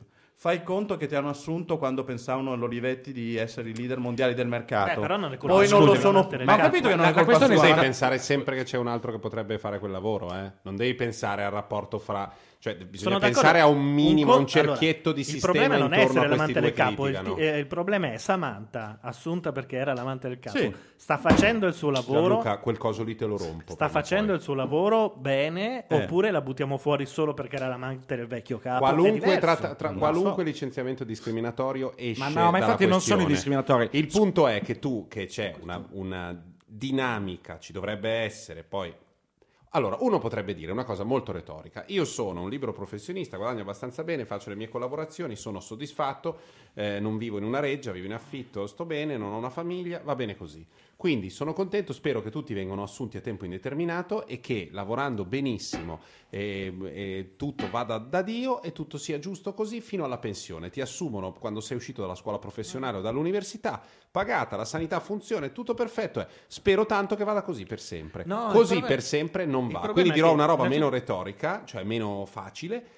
Ci sono molti lavori in cui non è previsto che tutte le volte che finisce un lavoro sia a calci nel culo, che tutti siano strappi esistenziali. Ma sono d'accordissimo, ma non è questione però di retorica, anch'io. perdonami, perché io sono d'accordissimo e io personalmente tra l'altro non voglio nemmeno avere il posto fisso, quindi non è Ma che mi sto dicendo che tutti devono diversa, avere un po' nello il posto spettacolo fisso. e- Io quello che dico molto semplicemente, che è, è- è il discorso che stava facendo Paolo, perché è ovvio che le due visioni sono quelle, diventa molto difficile nel momento che quando però una- una- un'azienda va bene, non è che si mette e dà i soldi a tutti i suoi dipendenti, mentre nel momento in cui va male può dire ragazzi mi spiace moltissimo, va male, quindi tutti a casa. È questa, la solita questione è questa. Eh, scusami, però- L'altra è un fatto di essere quasi eh, degli azionisti del, del- del posto di lavoro, e quindi se va molto bene Carlo, e si guadagna eh, mille, anche a me mi dai un pezzo. Invece quando si guadagna mille, cinquemila, cinquemila milioni di miliardi, tu pigli i tuoi 1200 euro, buona, Carlo, te ne vai a casa. dice questa cosa? Nel Non momento che sei in difficoltà, tu dici io non ho più Però- bisogno di lavoratori e io stesso dico, però porca miseria, questo imprenditore non ha bisogno di questi lavoratori perché dovrebbe tenerseli.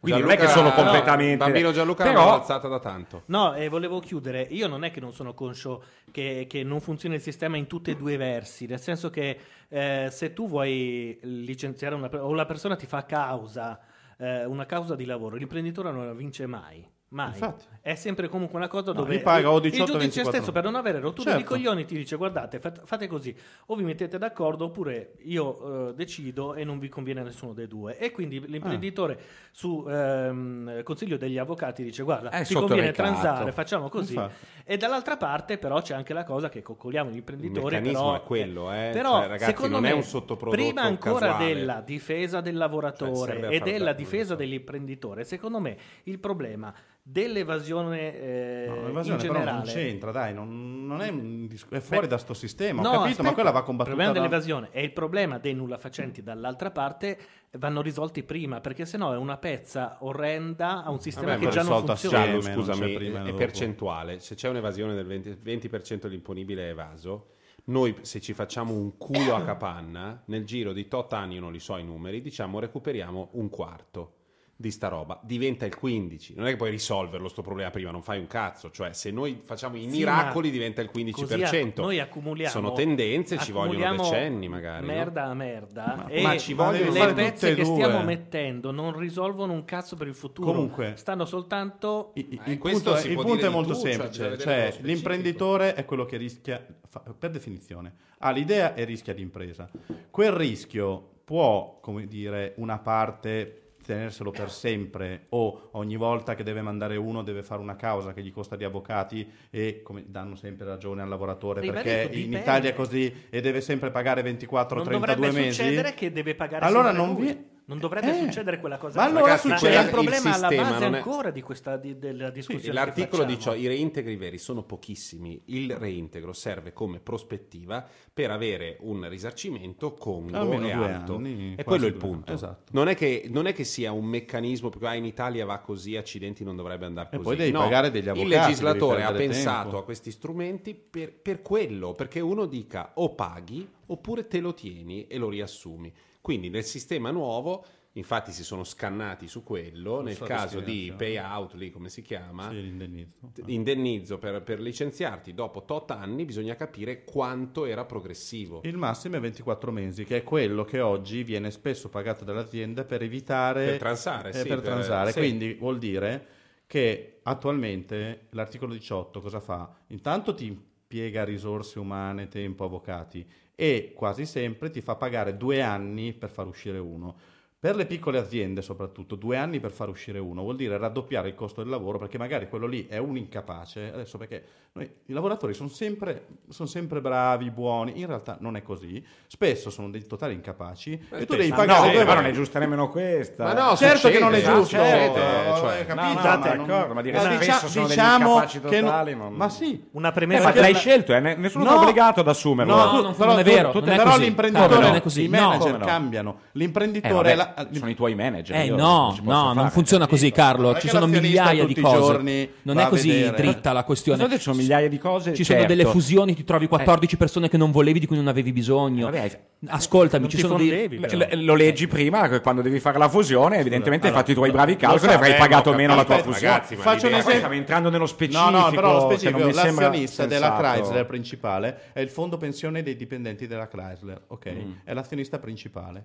Se il manager se Marchionne, visto che vogliamo fare, assume, siccome è un trinariciuto, assume dalla gente perché eh, è suo parente, perché eh, deve fare dei favori, eccetera. Non è che l'azionista tutti i giorni va a sindacare Marchionne, anche perché sono degli enti, degli istituti, quindi non è che può controllare il manager qualunque cosa faccia. ci E il manager, e il manager nel- nella storia dell'azienda non fa sempre scelte perfette. Quindi queste scelte non possono vincolare l'azionista. Ma scusami, gli per errori, ma gli errori del manager li, li- li- li vorrà, Ma- li manda- vorrà pagare l'azionista Infatti- e non il lavoratore. Infatti perdonami. manda via il manager, Eh. ma non può mandare via i lavoratori per ho l'articolo capi- 18. E, E e poi fa cosa parte di quel meccanismo È un tu ti sei meccanismo scelto, perverso. ti sei scelto un manager che ha fatto degli errori. Eh, va bene. Eh, ho capito, ma se ha fatto degli errori il manager, allora devono andare a casa i lavoratori. Carlo, il, no? problema, il problema è che il sistema economico, se, se fa cadere, in- se, se produce l'immobilizzazione e la perpetuazione di qualunque errore, in questo modo qualunque errore ci sia, qualunque momento di persona che non è al suo posto, resterà lì per sempre. Tu devi aspettare che Io- arrivi all'età, all'età della vero. pensione. Ho la sensazione che gli strumenti ci siano, è questo che voglio dire. Non mi sembra che non, ci ci, sono siano. più. Tu devi sempre no, non ci sono più. Adesso ce n'è ancora di più, quindi non mi puoi dire che non ce ne sono più. Adesso c'è No, il licenziamento. però, Carlo, Buonanotte con gli 24 Io mesi, vorrei- grazie, arrivederci. Quindi, Vorrei 24 però che nel nostro discorso noi parlassimo Non c'è il reintegro. Vorrei il che- lavoro conta per le persone, eh? non avere lo stipendio di due anni e dopo essere in mezzo a una strada.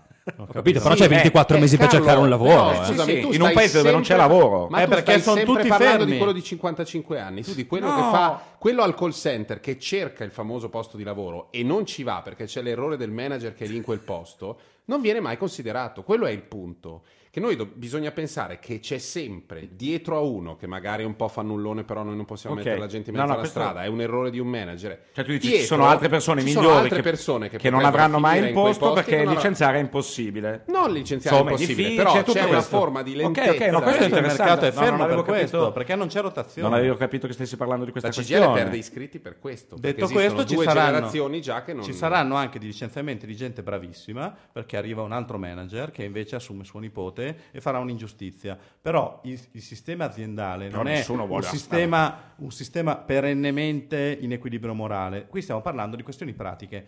Gli imprenditori hanno i soldi per pagare gli stipendi agli ai dipendenti prima di fare i profitti. Talvolta. Quello è il rischio. Que- talvolta. Talvolta se no. li fanno prestare. Vabbè, ho capito. Eh, ha detto cazzi. Eh, ma Però fa allora parte del meccanismo. Il gioco funziona così da 200 anni nel capitalismo. Quando c'era la crescita eh, globale per una serie di motivi, il problema non era così forte perché tutto cresceva e alla fine ci stavamo dentro tutti. Oggi che il mondo è cambiato veramente, se l'Italia rimane col vecchio sistema va a carte 48. Quindi o c'è il nuovo o andiamo sicuramente a fondo. Quindi questa è un po' l'ipotesi, perché la Cina c'è e non possiamo far finta Ma di c'è anche niente, la Polonia. Ma c'è l'Irlanda, c'è la Polonia, c'è l'Estonia, c'è la Spagna che ha fatto una riforma di questo tipo. L'unica che non ha ancora fatta è la Francia.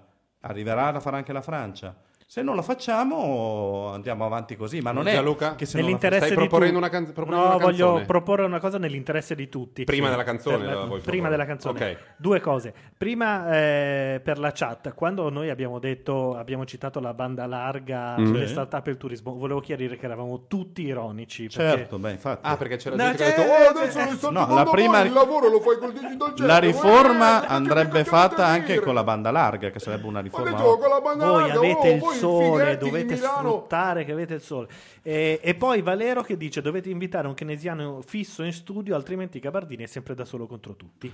Ah, quindi è keynesiano Ma Gabardini. Gabardini è, è- è santoriano. Non Ma è guardate che Keynes- Gabardini diverso. è stupido, non preoccupatevi. Keynes era Una una, specie canzone, di Lord Come una. molti omosessuali, peraltro. Scusa, stando vicino a Landi, mi piace, piace girarla così. Come sono vicino Dite Landi, una non ho canzone. A Perché prima hai detto no, perché prima hai detto che gli, gli operai bene, molto spesso sono l'avvelenata. coglioni. No, no, no, ce l'ho io. Posso mettere una cosa urenda? Dai. No, magari Certo. no. No, una cosa che è talmente urrenda Fa che forse scavalla, fa il Fa giro. Se fa il giro ce la puoi Allora, voi eh, parlate per 30 secondi, io la cerco. Ah. E... Non sono d'accordo con quello che è stato detto negli ultimi 15 minuti. Niente? Non dico neanche una Solo parola. 15, non ho più secondo niente me da anche dire. tre. Ma Sono scusami, state le voglio dire, in che modo il tuo fare "Hm", è una novità? No, Ma vabbè, questo mi po' lo- interessa. non è vero, un po' perché lo c'è è, perché Cina sono stato- noi stato- dobbiamo fare un mercato nuovo sono stato molto pacato. In attesa che apri il Nikkei, mi dai gli ultimi dati su Siriza? E questi? Ti faccio Quelli che stai vedendo. 149, hai Sì. fatto refresh. 149 per, eh, seggi con il Quindi 36. gliene mancano due. Sì, non ce la fa.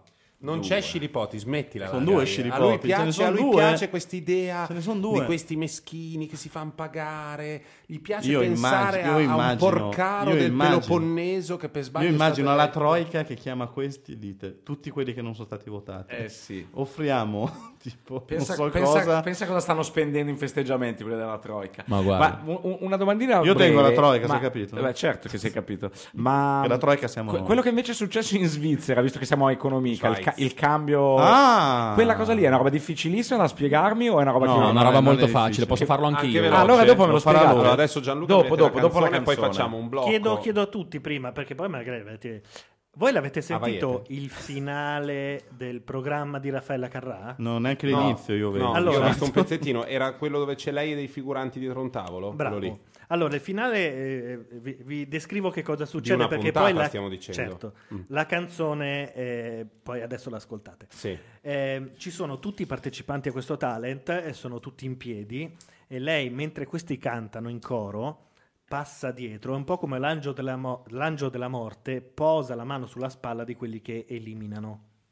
Porca puttana, è l'unica, mi sembra l'unica cosa interessante del Ma con una mazza da baseball in è, mano, è di una spero. tristezza totale perché Co- poi lei, li, come nella lei li abbraccia, si asciuga le lacrime sui loro maglioni, si appoggia dietro. Allora, se YouTube mi aiuta, eh, ma eh, non mi aiuta perché la Rai non vuole mettere roba di, eh, eh, propria su Carrà. YouTube. Come no, non hanno un canale? No, No, vabbè, eh, vabbè, cioè- ma sei rimasto indietro. C'è stato un super contenzioso perché la Rai. La Rai è andata in fare- Cina, non lo sai? Invece di fare come, fa- come ha fatto la BBC, cioè fai un, un canale Sì, di sì, YouTube no, importante, che però butta fuori al tuo player, cioè dove c'è un florilegio dei Ah, tuoi programmi che però tirano. No, questo è quello la BBC ha il suo player che è una figata Ah. e su YouTube c'è un canale con il meglio di Che che, serve a portare È la solo- gente va di là. La Rai invece aveva fatto un canale gigantesco, uno dei più grandi di YouTube, caricando tutto, Sì. però in cambio di questo, per come funziona YouTube, che non è un posto veramente dove fare introiti, se, se- se tu non sei YouTube, prendeva troppi pochi Sì, soldi. certo. Hanno litigato, volevano più soldi e hanno Ah, deciso di togliere usciti? tutto. Ah, per vabbè. adesso la situazione è ancora tale per cui la Beh, lo gran parte che- dei contenuti Rai sono caricati eh, dagli utenti che non ne hanno diritto su YouTube e li trovi lì lo stesso. E Però la quindi, Rai li sta levando. Come ha fatto Mediaset quando gli utenti caricarono il Grande Fratello nel 2001, la Rai farà causa direttamente a Google. L'ha già fatta. L'ha già Ok. fatto. Siamo, siamo lì lì. Allora, ehm, l'ho recuperata su Dailymotion. La canzone che viene cantata dai ragazzi con, eh, con titolo Ce la farò, mentre la Carrà gli passa alle spalle, è questa cosa. Vabbè, non, non- non- sentitela. Io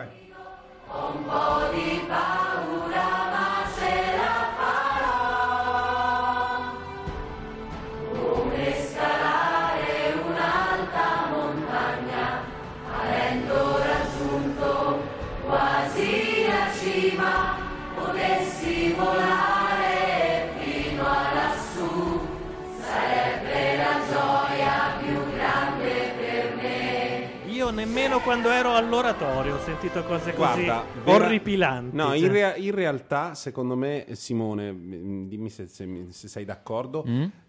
Io ci vedo, io ci, ci sento, ci sento un pochino di, di, eh, portiamo i giovani in chiesa. Sì, un Orpas. di- Sì, un sì, po' di sì. simbolo- L'oratorio Orpas qua dietro la Guarda, maggiolina. Symbolum Meregalli 77, era uno che no? scriveva Avevi canzoni visto bravo, Visto bravo. già. Calante. Già. La mia oh, luce lassù Esatto, quella roba lì sicuro. Bravo.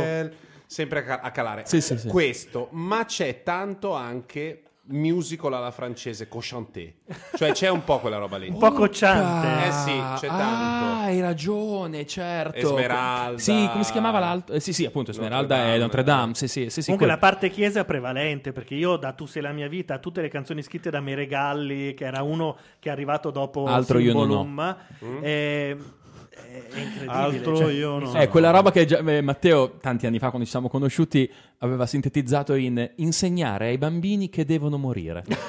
sì, sì, sì, sì. Vabbè, io comunque Avevi Non ci ha girato sul morale, Avevi però io ho riso moltissimo. Il mio nome lassù nel cielo, la mia vita insieme a te, avevi scritto già di me. Ma sei un bambino, hai sette anni, stai cantando della morte. Eh sì, devi morire. Basta, non rompere il cazzo. E devi morire. esserne felice. E fe- molto felice è perché vai dal tuo È signore. per quello che chiudi con di Il me. cristianesimo devi morire non rompere il cazzo è un po' la Io ho una cultura sulle canzoni che se volete vi, vi faccio un trattato. Guarda Gianluca, il tuo lato mh, eh, Chiesino? ba- Basabanchi chiesino fa cagare. Per cui No, la tenda, la- ad esempio, ce n'era La una tenda? chiamata La Tenda, che era molto carina perché era un po' del No, tipo... non era molto carina, era in do in sol, dai. Ah, Non era... sì, infatti era facile da suonare. Allora, eh, ve l'ho detto che ho imparato con Rocksmith il primo solo. Sì. Eh, la tenda era una roba del tipo che i discepoli no, a un certo punto vanno da Gesù e dicono: Oh, senti, però è uno sbatti questa vita qua. Mm. Cioè, noi ce ne andremo anche a fare i cazzi nostri. E a un certo punto Gesù tutti, risponde? tutti si, si aggiungono a dire: Oh, sai che è uno sbatti veramente. E in tutto questo ogni volta si alza di un semitono. eh, eh, fino a non che è vero. sì, sì, è vero. Perché sono sette, otto strofe.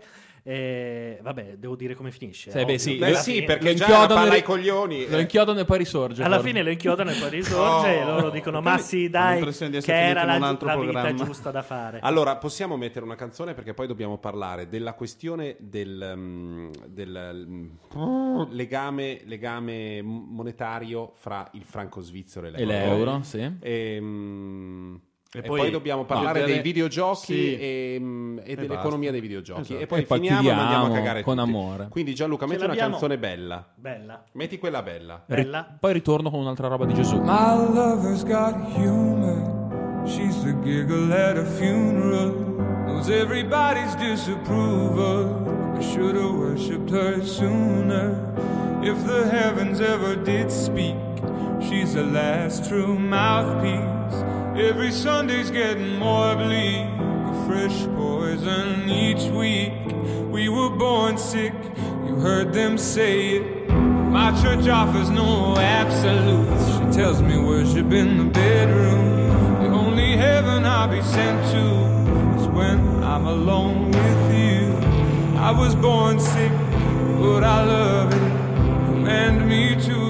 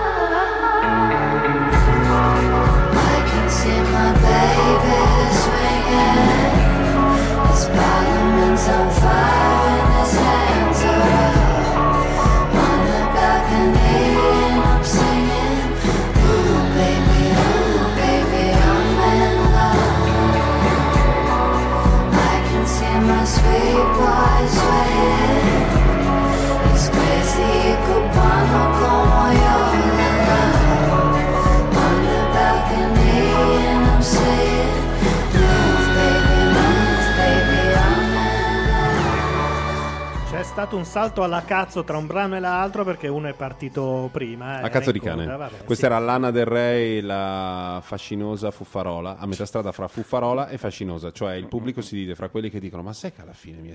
e quelli che dicono ma quella è una sfigata. È proprio così. In realtà Al- lei si dipinge molto la sfigata, però... si dipinge da sfigata. Sì, no, si un dipinge, si dipinge da fan fatale, un Mm. po' delicata, un po'. State ascoltando Economica, che è un programma che parla di economia dove si discute, con- si- cioè praticamente diamo addosso a Landi e poi a furia di dargli addosso direi che date addosso a me, a Ma non è verità. no ma perché Paolo essendo sempre più trincerato a Chicago, Monti, sta diventando sì è, è dalle parti tra Videla e Pinochet come idee è da quelle parti lì ogni tanto Beh. dà delle svirgolate di pensiero Noti liberisti, liberale noti anarco-liberisti. Io sono Esatto. della scuola di Xur. Bravo, che è la migliore. Xur è un personaggio che potete trovare in rete se scrivete Xur con dieresi sulla U facilmente. È un personaggio di Destiny, che è il gioco al quale giochiamo noi tutti in questa stanza, tranne, Tranne. Carlo. E, ehm, e c'è Xur ogni fine settimana che ti vende, ti compra. Che magari culattone non e lo ti compra le cose. Tra l'altro, tu. Sicuramente culatore, alla manifestazione di mai- sì, c'eri, che ne hai parlato anche in radio. La manifestazione Al convegno? del convegno. Sì, non mi hanno fatto Però- entrare. Ma Sì. figurati ti fanno entrare, vai in giro a dire che sei gay ovunque, non volevano un omosessuale nell'arco di 300 metri. C'era la polizia che diceva "Oddio, c'è della gente No, con dei c'era, cartelli". c'era un ragazzo carinissimo C'è una lesbica sui a- trampoli di Al-Qaeda. che invece è stato molto gentile ed era di tipo comunità ambrosiana, credo. Mm. E, mi ero Preti. innamorato. E però poi è arrivata una ragazza che gli ha fatto capire che mi Che aveva era riconosciuto, etero. era con Gli ha tre, era lingua con in tre bocca e, e- e mi ha detto che non potevo entrare. Vabbè, ragazzi, bene. io non sono mai stato così felice nella vita, credo, come Eh. quando ho sentito Giuliano Ferrara dare del ciccione a Dinolfi. È stato un momento altissimo, secondo me. E io non stimo Ferrara, quindi fai un po'. Ma a parte che un po' eh, dobbiamo fare un'altra trasmissione. Ferrara invece adesso sta diventando mm, Sta, tor- sta tornando verso lotta continua. Cioè, ha fatto, fa, fa un. No, eh, non continua mai stato È- il PC. È, No. Mai stato. Mai Davvero? stato Ah, ok, scusate. è adorabile, è adorabile. Cresciuto a. Mosca. C'è Cioè, chi dopo- sostiene dopo che in realtà fosse l'abbiamo- della CIA infiltrata nel PC, però. io- No, vabbè, Lui- lui, Sai, lui raccontato- che lo sostiene lui? Era lui che lo No, sosteneva. lui ha raccontato di aver fatto l'informatore in una certa fase l'informatore della CIA, però ragazzi, mitomania portami via. Sì, eh. sì, sì. Una volta Beh, è anche andato che- su Saturno a bere il caffè. No, ma comunque C'è in un diario Io vi vorrei dire, vorrei dire che nelle az- No, non lo dico. Era Non Saturnia dirlo. in realtà. La Forse mia sicurezza non lo dico. Non dirlo, non dirlo. Vabbè, Dipende. dove eravamo rimasti Al per franco portare... svizzero che devi spiegare tu. Eh, dobbiamo no, chi- va bene, non è che posso proprio spiegarlo. Allora, il franco svizzero era Succede vincolato questo. all'euro. Era vincolato all'euro con una soglia minima sotto la quale non sarebbe potuto, sta- non sarebbe potuto essere scambiato. Cioè, mh, facendola in- col- col- con i conti della serva, diciamo che è come se la Svizzera avesse avuto un rapporto privilegiato nei confronti dell'euro e, e con la certezza che poteva, ess- poteva soltanto migliorare il rapporto che c'era Sì, fra la sua valuta. 20, un eventi Il, rapport- il rapporto minimo era 1,20, Minimo, non si sì, poteva esatto. scendere. La serva è laureata qui, è un problema anche di, di- di reperimento del lavoro no? dipendente nella casa, perché se la facciamo come la serva aveva una sorta di rapporto vincolato favorevole. La serva è laureata Ah, vabbè, allora. è un'ottima chiosa. Eh, Allora, no, il punto... La morale della favola è questa, che di punto in bianco, e non so perché, beh, quindi passerò la parola a Paolo, ma quello che eh, ho capito l'altra volta è stato questo, che eh, dal giorno alla notte, dopo averlo negato per parecchie settimane, parecchi mesi, la Banca Centrale Svizzera ha deciso di sostanzialmente eliminare questo vincolo minimo no, di cambio, questo rapporto di cambio minimo che c'era fra l'euro Unilateralmente questa Uh, beh, cosa certo, si sì. può... Eh, eh, Eh perché beh, certo, era una roba che sarà un dipendeva, accordo, no, una cosa che dipendeva dalla banca svizzera. Ah. Cioè loro diceva, è come se noi, guarda, te la faccio più facile, è come se la banca centrale europea decidesse che si vincola ad un minimo contro lo yen. No? E poi a un certo punto lo togli, dice vabbè, mi frega un cazzo, possiamo... Pensavo fosse un accordo No, no, no, no, bilaterale. no, bilaterale, no. E a un certo punto cosa è successo? Che se tu crei una rete minima e quelli che hanno eh, la possibilità di comprare o vendere franco sanno che possono venderlo finché vogliono, ma alla fine il massimo eh, che possono ottenere è che qualcuno lo compri a 1,20. No? Il minimo. Il minimo, perdonami, il minimo. E so- se giocano, mh, diciamo, al contrario, chiaramente non, po- non potevano guadagnare oltre quella quota. Quando la banca centrale svizzera toglie questo minimo, che cosa succede? Che in poco meno di 20 secondi perde Hanno il perso 15%. 10, sì. Ma i- motivazione di questo, di questo sganciamento? Io pensavo fosse un cambio stavamo 1 a 1 svenando, addirittura. hanno detto loro. Ah, io in realtà perché ho scritto una roba, no, non l'avrei letta, ma anche io subito ho pensato fosse 1 a 1 e tutta la mia cosa era vincolata sull'1 a 1, poi dopo l'ho corretta. Il ragionamento non cambiava granché No, no, dopo. vabbè. Mm, Beh, diciamo Ma che comunque allora, il, il motivo... eh, qui stiamo parlando di guerre valutarie, cioè tutte queste banche centrali fanno queste grandi operazioni. Prima il dollaro si vuole svalutare per esportare di più, poi si vuole svalutare lo yen, poi si vuole svalutare l'euro. Svalutiamoci tutti. Eh, Svalutation. cap- siccome i- i- il mondo è a somma zero, capite tutti che non si possono tutte svalutare Eh, se non certo. contro l'anello di Saturno. Esatto. Quindi a un certo punto, in queste guerre valutarie, c'è qualche valuta che si deve rivalutare, se no è Certo. troppo comodo. Ma l'anello di Saturno è che se uno è ricco e pieno di anelli, cioè i saturniani Regala un anello di Saturno sono pieni di anelli fidanzata. Ah, Esatto. per simboleggiare il nostro pianeta, Allora, la nostra moneta sono Nel degli 2010, allora, siccome i- ci sono sempre stati beni rifugio, cioè quando tutto va in merda, nell'ordine si compra. Can le bâtiment va, Eh, tu va, è un vecchio proverbio va francese pas? che se e quello è un problema. Per questo noi stiamo aprendo 100.774 792 47 12 cantieri. Già abbiamo avviato la situazione in essere del vivere e presto andremo a, a portare nuove migliorie, nuovi miglioramenti 49.706. E non dico altro. Nel buco nero, nel nuovo buco nero che sceglieremo. Scusa, vai avanti Eh, Paolo. Allora, sostanzialmente questo crea intanto delle tensioni e ci sono delle monete che normalmente si rivalutano, ok, rispetto alle altre. I cosiddetti beni rifugio, cioè quando tutto va in merda, la No, non gente ti allontanare il microfono. Paolo. Allontana il microfono, lui allontana il microfono. Per Ma comodità. perché c'è sto eh, pupazzo ma quando verde? tiro- ma vai Ma a è- cagare. Ma è giusto, ma- quando tutto va in merda, cioè anche il microfono, e lui allontana il microfono, è un genio. Cosa Paolo succede? La, la gente compra di solito Oro. oro quando c'è, teme che ci sia inflazione, cioè quando pensa che il dollaro si svaluta comprano l'oro perché l'oro eh, la faccio breve. Tiene rispetto al- la al faccio dollaro. brevissima. Poi, grazie. incenso Poi, no. in poi lira. ci sono Eh, i franchi, sono quelli lì. Poi ci sono i franchi svizzeri, Ah. che cascasse, ha- hanno superato la seconda guerra mondiale i franchi svizzeri, quindi più che Hitler non puoi... Non ci cioè, aspettiamo in questo momento, sono gli asteroidi vita, dopo quindi, Hitler, di esatto. solito. Gamera, ma Franco Gamera ha sempre Siete degli ottimisti. Poi il bello del franco svizzero è che lo puoi tenere lì e nessuno te lo viene mai a cercare, quindi ha quel, quel vantaggio lì è, è sostanzialmente. quello, infatti volevo, volevo capire E quanto poi i fosse legata a dollari, dollari quando, comunque perché l'America di solito è il debitore di ultima istanza, cioè il mondo finirà, gli ultimi a pagare i debiti saranno gli americani. Perché Comunque- nessuno E diamanti in no. platino? Esatto, diamanti per Vabbè, esempio. Uranio. No, perché si è Perché deciso non c'era è il gold standard e basta. Eh, Vabbè. No, in uranio ho sbagliato. Allora, cosa resto. succede? E Quando c'è stata la Che crisi... bel cavò quello lì. Quando c'è stata la, la crisi sostanzialmente del- dell'euro nel 2010, quando c'è stata, si pensava che ci dissolvessimo come unione monetaria, eh, l'euro ha cominciato a deprezzarsi fortemente e la gente comprava franchi svizzeri e, vendeva euro sostanzialmente, quindi chiedeva agli uffici cambi di cambiare franchi, franchi svizzeri in euro. Questo faceva aumentare molto il franco svizzero. Ora, la Svizzera, oltre ad essere un forziere, è anche un paese che ha un'economia.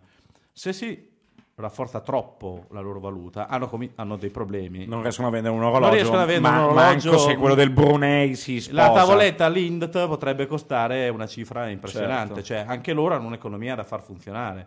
Non possono permettere che rispetto a tutti i paesi confinanti di essere un, un forziere la cui valuta è troppo forte, Certo. perché diventa un'inflazione Cioè, impossibile. lo può fare se, se sei il Liechtenstein, ma non se sei un paese che ha anche un'economia. Sì, Va sì, bene. es- esattamente.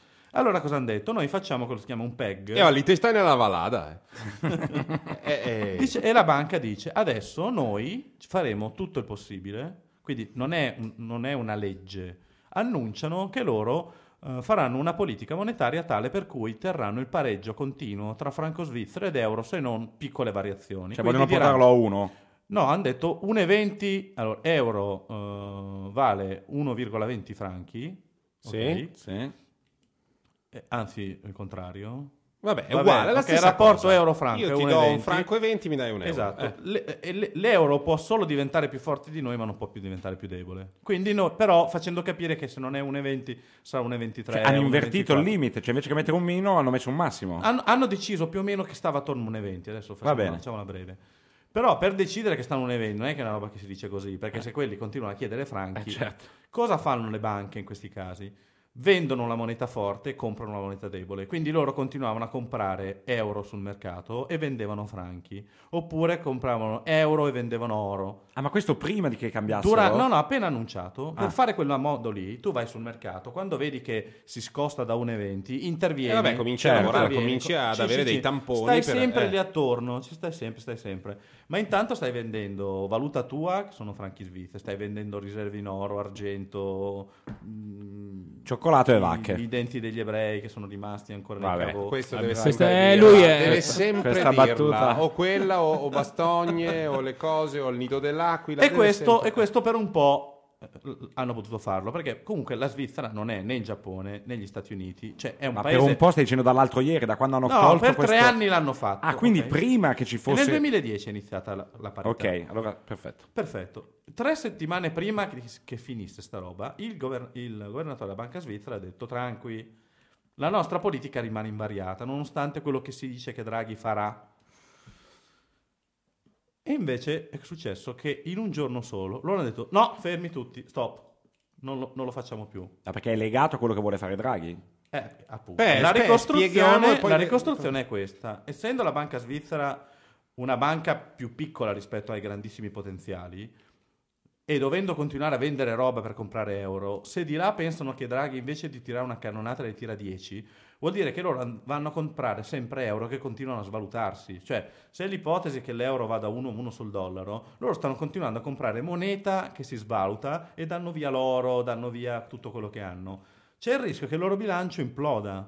C'è il rischio che la banca centrale svizzera vada in bancarotta. Certo. Adesso senza entrare nei tecnici. Perché ha comprato tutto a 1,20, poi si è entrato tutto a 1, quindi ha perso il 20% Esatto. in un quarto d'ora. Esatto. Esatto, quindi può continuare Ok. a farlo finché le variazioni sono evidentemente devono aver pensato ed è quello che è successo e questo ovviamente fa, fa pensare eh, l'insider trading o cose del genere che la mossa di Draghi fosse molto più violenta di quella che si aspettava il mercato Infatti il mercato non se l'aspettava che il franco... No, di nuovo, insomma, che la mossa di Draghi fosse Allora, più loro, violenta. loro, evidentemente, la banca svizzera si è comportata come se sapesse che Draghi Ne avrebbe sparato più- doppia cannonata anziché Ok. una. Mentre il mercato si aspettava 550 miliardi, Draghi ne ha fatti 1100. La- è come se la banca svizzera avesse odorato questa cosa. Eh sì, è parata il culo forte E si è forte, parata il culo forte si è forte. svincolata dall'euro e si gestisce e ha fregato relazione. tutti quelli che credevano perché all'improvviso, finita quella roba, la gente ha detto: Oddio, ma se fanno così vuol dire che sono veramente cazzi. Tutti a comprare franchi, e siccome oggi tutti lavorano sul- sui computer, sono andati tutti a comprare franchi in 5 minuti. È successo Il finimondo. il finimondo. Perché il cro- il il- l'euro è crollato. L'euro è crollato sul franco. Molti trader, anche molte piattaforme dove fanno leva a 100 a 20, sono fallite perché hanno, molti si sono rovinati perché Ma questo prendevano in- a prestito in due franco. ore? Eh, Eh, un un'ora po' e meno, mezza. un'ora e mezza. Prendevano, cosa facevano i, Cioè, i trader? I pur di non trader- dire sì, devo dire i Paolo trader- Landi. Cioè, uno ti dice in due ore? No, in un'ora e mezza. Ah, vabbè, No, ok, perché è a stato posto. citato un- Eh però scusami, sai, in Però mezz'ora ne fai di transazioni. Tutti, D'accordo. eh, tutti facevano così. Nel, nel cosiddetto Forex tu entri e fai, eh, vendi, ti indebiti in franchi e compri gli euro. Ok? Mm. Perché pensi che l'euro rimarrà, opp- oppure quello che facevano è questo, si indebitavano in franchi perché sanno che con l'euro rimane pari e compravano dollari che si sta rivalutando sull'euro. Quindi in questo gioco ci guadagnavano, si Sì, chiama arbitraggio. va bene.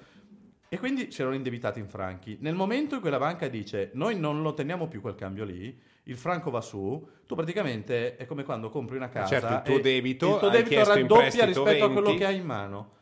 E quindi molti sono andati Bello, sul lastrico. bello. È stata una mossa che ti aspetti dalla banca di Singapore, te l'aspetti dalla banca delle Filippine. Questo era il blocco breve in cui spieghiamo rapidamente la questione della perdita del vincolo fra il dollaro e il franco. Allora, a chiosare questo blocco, La genialata di, Ale- di Alemanno del giorno.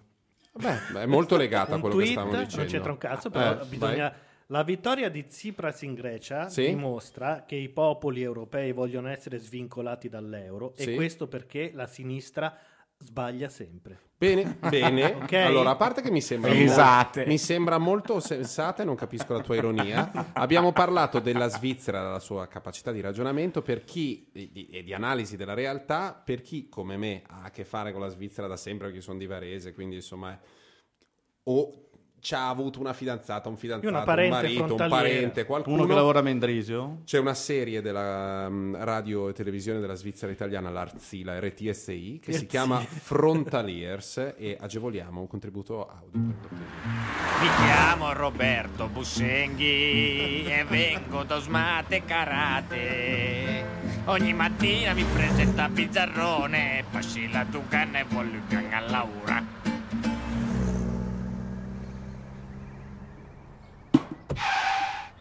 Berna, com'è? Di Chiara? Eh, dichiaro che sen sempre chi. Ma lo sai che con gli anni mi acquisti di fascino? Davvero?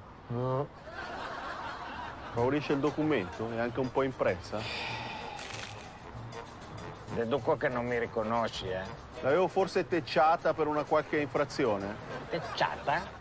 Voce del verbo tecciare? Loghi! Saghe, Verunel! Le arriva un fax! Top secret! Messaggio del comandante! Uh, Urcas, arrivi subito! Lei aspetti qui. Chiaramente bisogna conoscere un pochino il dialetto di Lugano, conoscere un pochino. pochino... Eh no, perché vabbè, arrivi subito. Eh, Tecciare cosa vorrei? Beh no, ci sono tutte le prese per il culo del, del- del ticinese, cioè l'italiano finto, quindi quelle sono spiegate tutte perché c'è il frontaliere che invece dice cos'è che state dicendo? Ehm, E, io non so, probabilmente perché da piccolo guardavo i, docu- i cartoni animati della, e anche i documentari, ma soprattutto i cartoni animati della tele- radio-televisione della Svizzera italiana, l'Arzi, sono affezionato e sono andato a fare... C'erano anche Aldo, Giovanni e Giacomo che facevano Sì, loro facevano gli ultimo svizzeri. minuto fatto dagli svizzeri. Gli svizzeri, però ci sono, per esempio, i- gli, gli abbaglianti, i Bilux. male. I Bilux. Bilux. Bilux. Uè, Molto bello. Mi scusi, lei biluxava? C'è una puntata in cui cosa biluxa cosa? Eh, no- non è male. Frontaliers è un prodotto semplice, onesto, una se- web serie per gli amanti della Confederazione Elvetica, delle sue assurdità. Abbiamo parlato più volte dentro a questa puntata di economica, splendente, di una noia mortale, però diciamo che ci stiamo riattivando, quindi ci vuole un po' per Eh. trovare il ritmo di una volta, ehm, della nostra passione per il videogioco Destiny. E quindi Paolo rapidamente ci spiegherà come mai ha- Destiny, che è dentro a Blizzard, che, scusate, che è, è realizzato, insomma, prodotto da Bungie e venduto, pubblicato da Activision. Destiny fa parte di un grande gruppo, il gruppo Blizzard Acti- Activision che ha dentro Blizzard, quindi World of Warcraft, eccetera. Dall'altra parte c'è Electronic Arts, i depositari dei giochi, di molti giochi di sport, non Dillo, i tutti. cattivi. No, non sono i cattivi, eh, fanno anche delle gran figate, hanno adesso in pancia tra i propri asset, eh, hanno guerre stellari, idealmente, che tra un po' dovrebbero calare come, come asso. ehm, Beh, anche perché Guerre quindi- Stellari da quando è Disney è, è diventato qualsiasi cosa, dai Lego in poi. Sì, serie, sì. tre serie. Allora, c'era un titolo, c'era un titolo in lavorazione che doveva essere pazzesco eh, su Guerre Stellari quando c'è stata la vendita di tutto quanto, eh, ovviamente il titolo è crollato, era molto interessante il progetto, però è andato a Ramengo e adesso è stata scelta BioWare come, come sviluppatore, Electronic Arts come editore, quindi si aspetta questo titolo, o più di uno forse, legato al franchise di Guerre Stellari, al- insomma al marchio Guerre Stellari.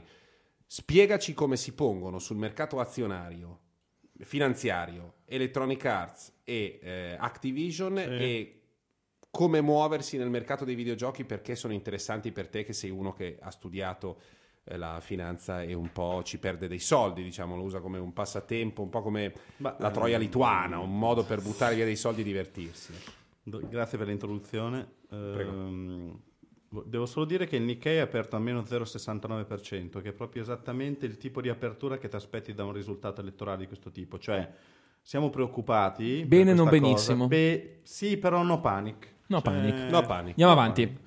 Allora, allora, i videogiochi sono im- importanti perché sono in una fase di trasformazione dal fisico al digitale, Sì. prima di tutto, quindi sempre meno verranno comprati i giochi eh, nei, nei DVD, nei negozi, sempre meno ci sarà un'edizione di ogni anno. Cosa vuol dire nei DVD? Sul E supporto, Blu-ray. no? Supporto Blu-ray, sì. Vabbè, comunque Ah, su scusa, disco. Su vabbè, disco, su eh. disco. Eh. Sul vinile.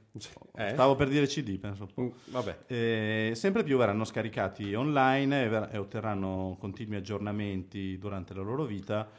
E a Natale smetteranno di funzionare come Ma ha chiesto scusa, online. ha chiesto scusa Ah, Sony vabbè. l'altro ieri. Vabbè, quello è un eccesso di successo, evidentemente. Happy problem. Eh, e sono dei titoli che il mercato guarda adesso assieme ai social network, che già da un 4-5 anni sono considerati un po' lo champagne dei, dei titoli azionari, perché hanno delle potenzialità di crescita enorme, con delle aspettative enormi, perché si pensa che smaterializzandosi e creando dei, dei prodotti che vendono continui aggiornamenti durante l'anno, eh, sostanzialmente produrranno un ricavo per utente, diciamo così, maggiore con dei costi di produzione, di distribuzione soprattutto, Sì. infinitamente minori. Sì, dovrebbero, ehm, dovrebbero costare all'utente finale circa 10 dollari meno Ok. quando sarà finito questa- finita questa fase ehm, e rendere al- all'editore circa 10 dollari in più. Perfetto. Questo, dovrebbe- questo è quello che dicono Cim- sviluppatori e Certo, editori a proposito della rivoluzione dovranno digitale. cercare meno di creare nuove, lo chiamano franchise, adesso non so come Nuovi- si dice. nuovi- nuove nuovi serie, titoli, nuovi nuove titoli, serie, sì. ma espandere sempre di più le serie esistenti con nuovi scenari. Eh, Sì, perché questo, questo, è, questa è una, una vecchia questione. Sul, però Mm. in- nel nuovo mondo permette di, come dire, eh, ridurre il pensiero a monte e fare più lavorazione di espansione senza ogni volta A valle. reinventarsi un mondo. Sì, allora eh, mondo, questo è, no? è il concetto, è il tema delle nuove IP, delle IP. Se tu Ok. hai ta- delle proprietà intellettuali d'acciaio come Mario, eh, la strategia Nintendo è ho delle proprietà intellettuali, sono poche, ma le faccio vivere talmente sfaccettate che diventano dei colossi. Quindi Esatto. hai Zelda, Mario, Metroid, ne sto ci- citando Certo. tre di Nintendo famosi e boh, porto avanti Certo. questi colossi. Altri producono, vanno insomma, diversificano il più possibile. Oggi, soprattutto con la nuova generazione, le proprietà intellettuali non sono tantissime.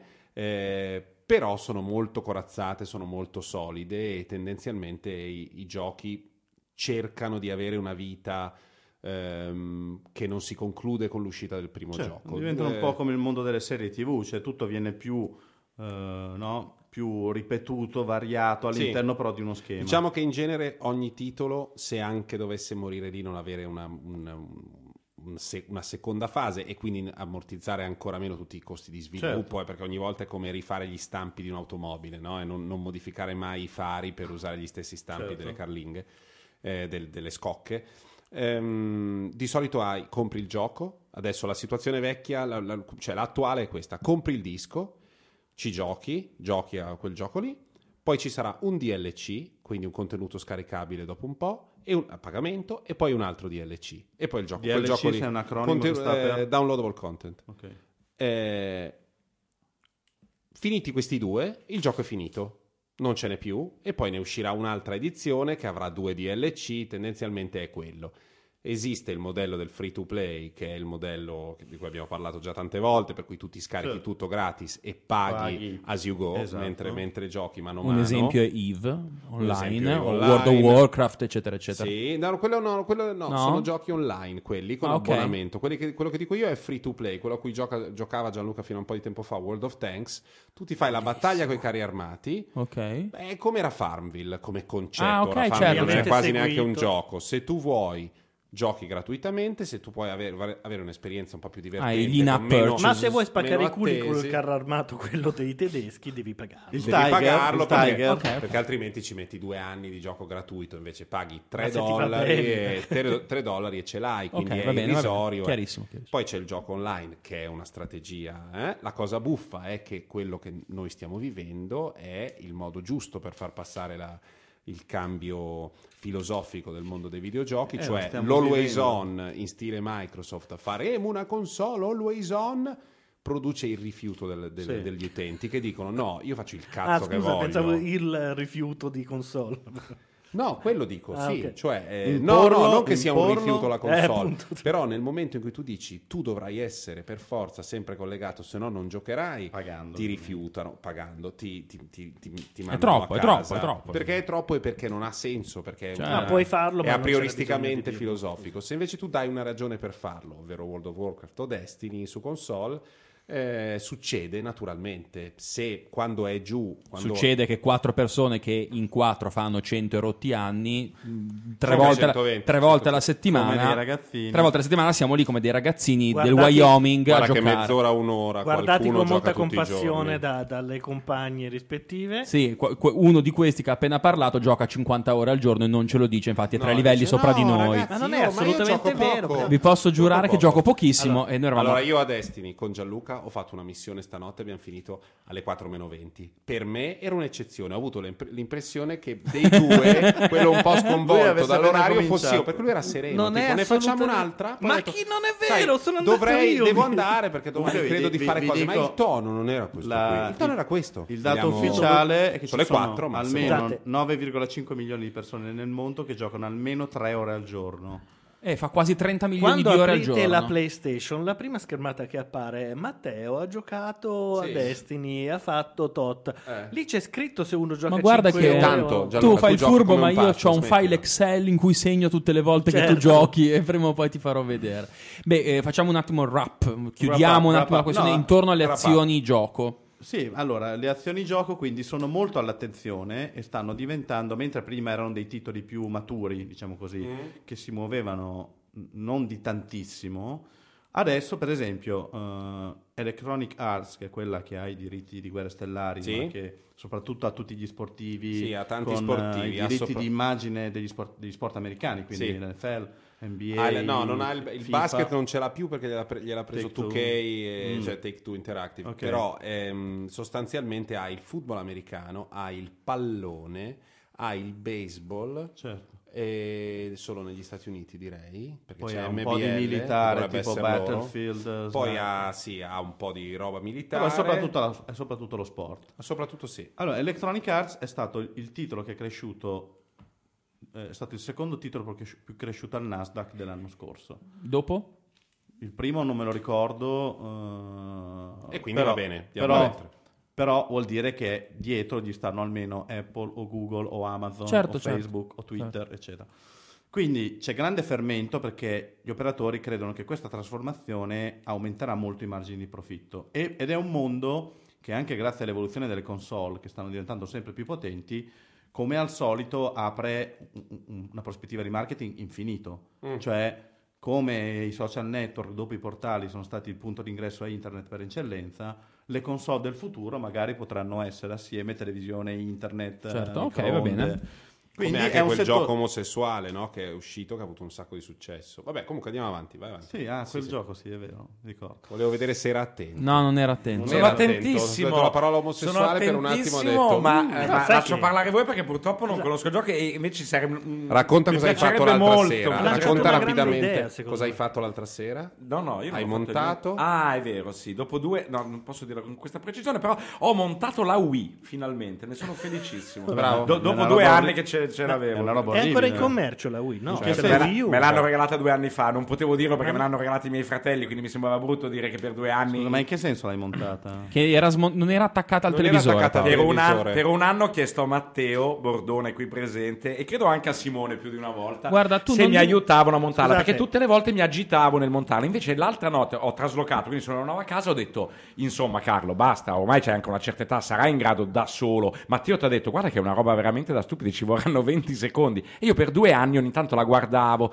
tiravo fuori poi la rimettevo dentro. Avevo- pensavo che ci volesse la rete. Siccome non ho neanche internet nella nuova casa in cui sono Ah, adesso. beh. e quindi mi Bella sono messo lì proprio di buzzo buono, come si Oh. suol dire, e in quattro ore poi avevo montato la Wii. È stato Eh, emozionante, ammetto, ore. La Wii è anche l'unica console che eh, quando la apri ha i pezzi numerati, proprio a prova È di scemo, con scritto prima estrai questo. Hai ragione, però, però non di- devi- no, dimentichi il fatto che io in questi due anni, per almeno altre 15-20 volte, avevo iniziato questa cosa. Quindi poi, in più, la, la Wii ha fatto un trasloco, quindi i pezzi non erano esattamente numerati, messi tutti in fila. Erano tutti un po' Ce insieme l'abbiamo così. fatta? Ce l'abbiamo fatta. Però adesso mi devi, poi mi devi spiegare e insegnare dei nuovi giochi e soprattutto qualcuno mi deve dare un libretto di istruzioni del No, tennis. Carlo, con te Ormai io non- andremo tennis. indietro. Andremo indietro. Credo che Pong. daremo de- dar- no, Sega Saturn. Adesso passiamo dal Sega Saturn, poi facciamo Amiga. Io l'ho data via la a Wii per avere la PlayStation da GameStop. Va Eh, bene, sì. No, quindi beh, posso questi, sono, chiudere- questi, questi titoli Questi sono, titoli al- sono titoli al- da- alla vigilia di una possibile rivoluzione distributiva che porterà i margini a, Esatto. che a sta per crescere. esempio penalizzando molto aziende come GameStop Eh beh, che sì, stanno perché lo so- soffrendo di conversi. sono, cons- eh, sono considerati so- perché? Perché ci è rimasto male che quella volta che aveva- c'era scritto che erano aperti fino alle 11, lui è Ah, andato alle per la 10.38 ed era, cuff- era chiuso. No, c'ha Per la ragione. coppia a Fe- 42 fe- anni? fe- Eh, sì. Questa roba qua, quindi Sì. bastardi. Bastardi. Ma se Bastardi poi perché lo- non eh, era ah. un negozio, erano quattro negozi a Milano, Eh, no, tutti chiusi nell'orario in cui Alle dovrebbero essere 10.38. aperti. Eh vabbè, Sì, ma sì. se dici che tieni aperto fino alle 11, Eh, devi giusto. essere aperto. Ma facciamo, sai cosa farei? Ho un'idea, Eh. lo consiglio a te e anche a Gianluca perché secondo me è bello, potete andare avanti. Facciamo quella che si chiama, forse non l'avete, questione di principio. Non è una questione di Facciamone una bella questione Ti- di Ma una principio. questione di orario io la farei più semplice. Sai? Io ti È una ho questione di orario. Ma una volta che loro hanno chiuso e tu vai lì e non Eh. ti danno la cuffia. Bastardi. Dici bastardi?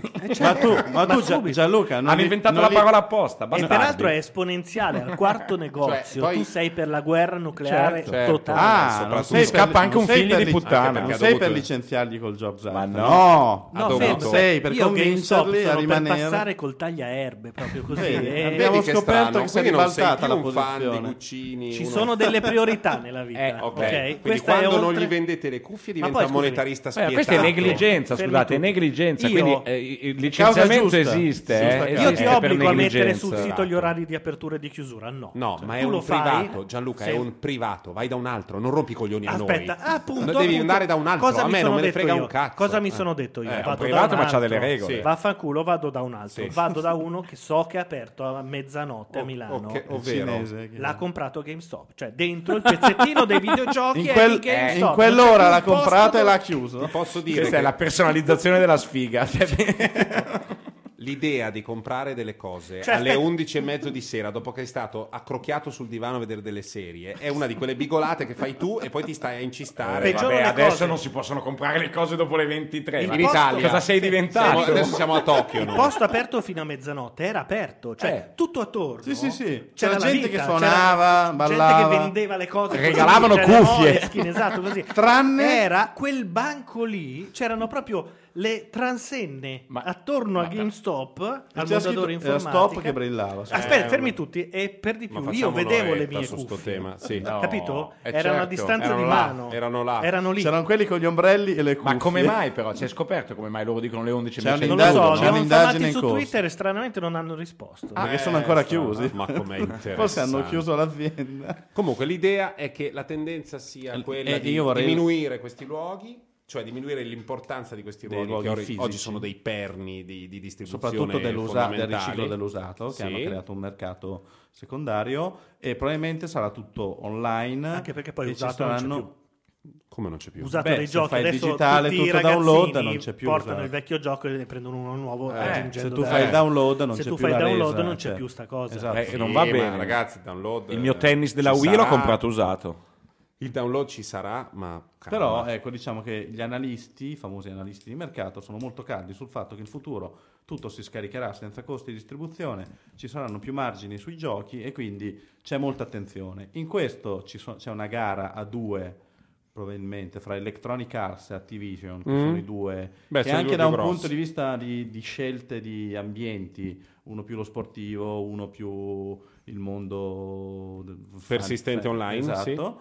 E quindi sono dei titoli da seguire, è un po' come e probabilmente la prossima economica che faremo eh, la Nel proposta è di- 2021. no, la mia proposta è di farla una volta al mese, Mm? questa è una forward guidance, dopo che ha parlato Draghi, ma non come oggi parlando ogni volta di Draghi. Cioè, ogni magari- volta che parla Draghi noi esatto. noi la facciamo, ogni però mese, magari giorno- parliamo di un'altra roba. Cioè, e la prossima volta propongo di parlare di giochi e di social network. Simone Tolomelli. Perché abbiamo una Per- persona. sì, per qui- chiudere, qui- il, il Gigi sulla chat dice: Ve la ricordate quella puntata su Facebook? Come sono andate le vostre previsioni? Allora, da quando abbiamo fatto quella puntata sono passati due anni e mezzo. Io me la con- ricordo benissimo quella puntata. con tre miei investimenti distinti che eh, si sono, due si sono conclusi e uno si è riaperto. Non entreremo nel dettaglio, stiamo chiudendo la puntata e chiedo a Landi di commentare con una parola questa cosa. Cioè come so- com'è andata quella roba degli investimenti Facebook? In una parola sono passate due, due transazioni più una.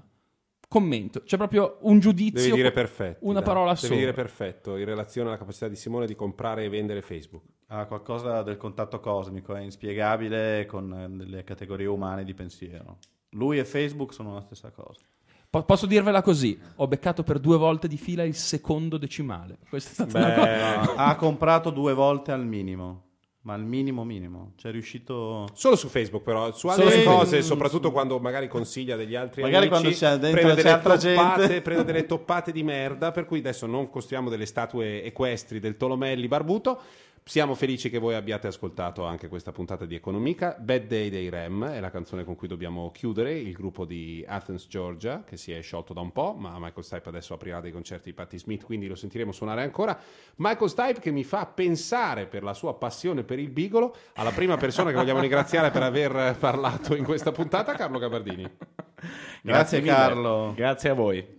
Sono molto contento. Abbiamo parlato dei cioè, i Rem, Athens, Georgia, Atene, Bravo, capisci? Il più, eh, il più sferzante accusatore del- delle esportazioni greche di feta e olive.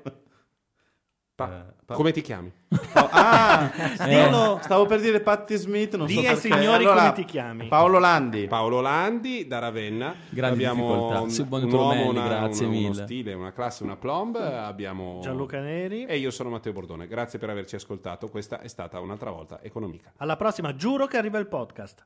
Giuro, eh. Ma non, ma non l'audio. Non arriva perché Michael Stipe ci mette un pochino e c'è la pubblicità. No, ci sono loro.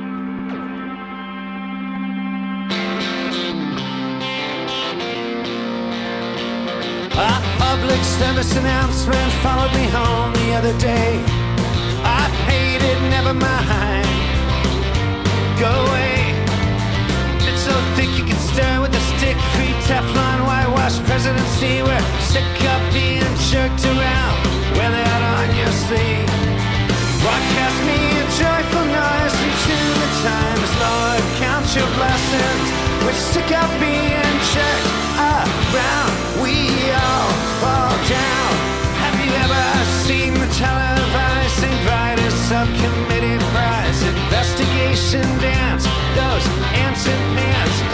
just right.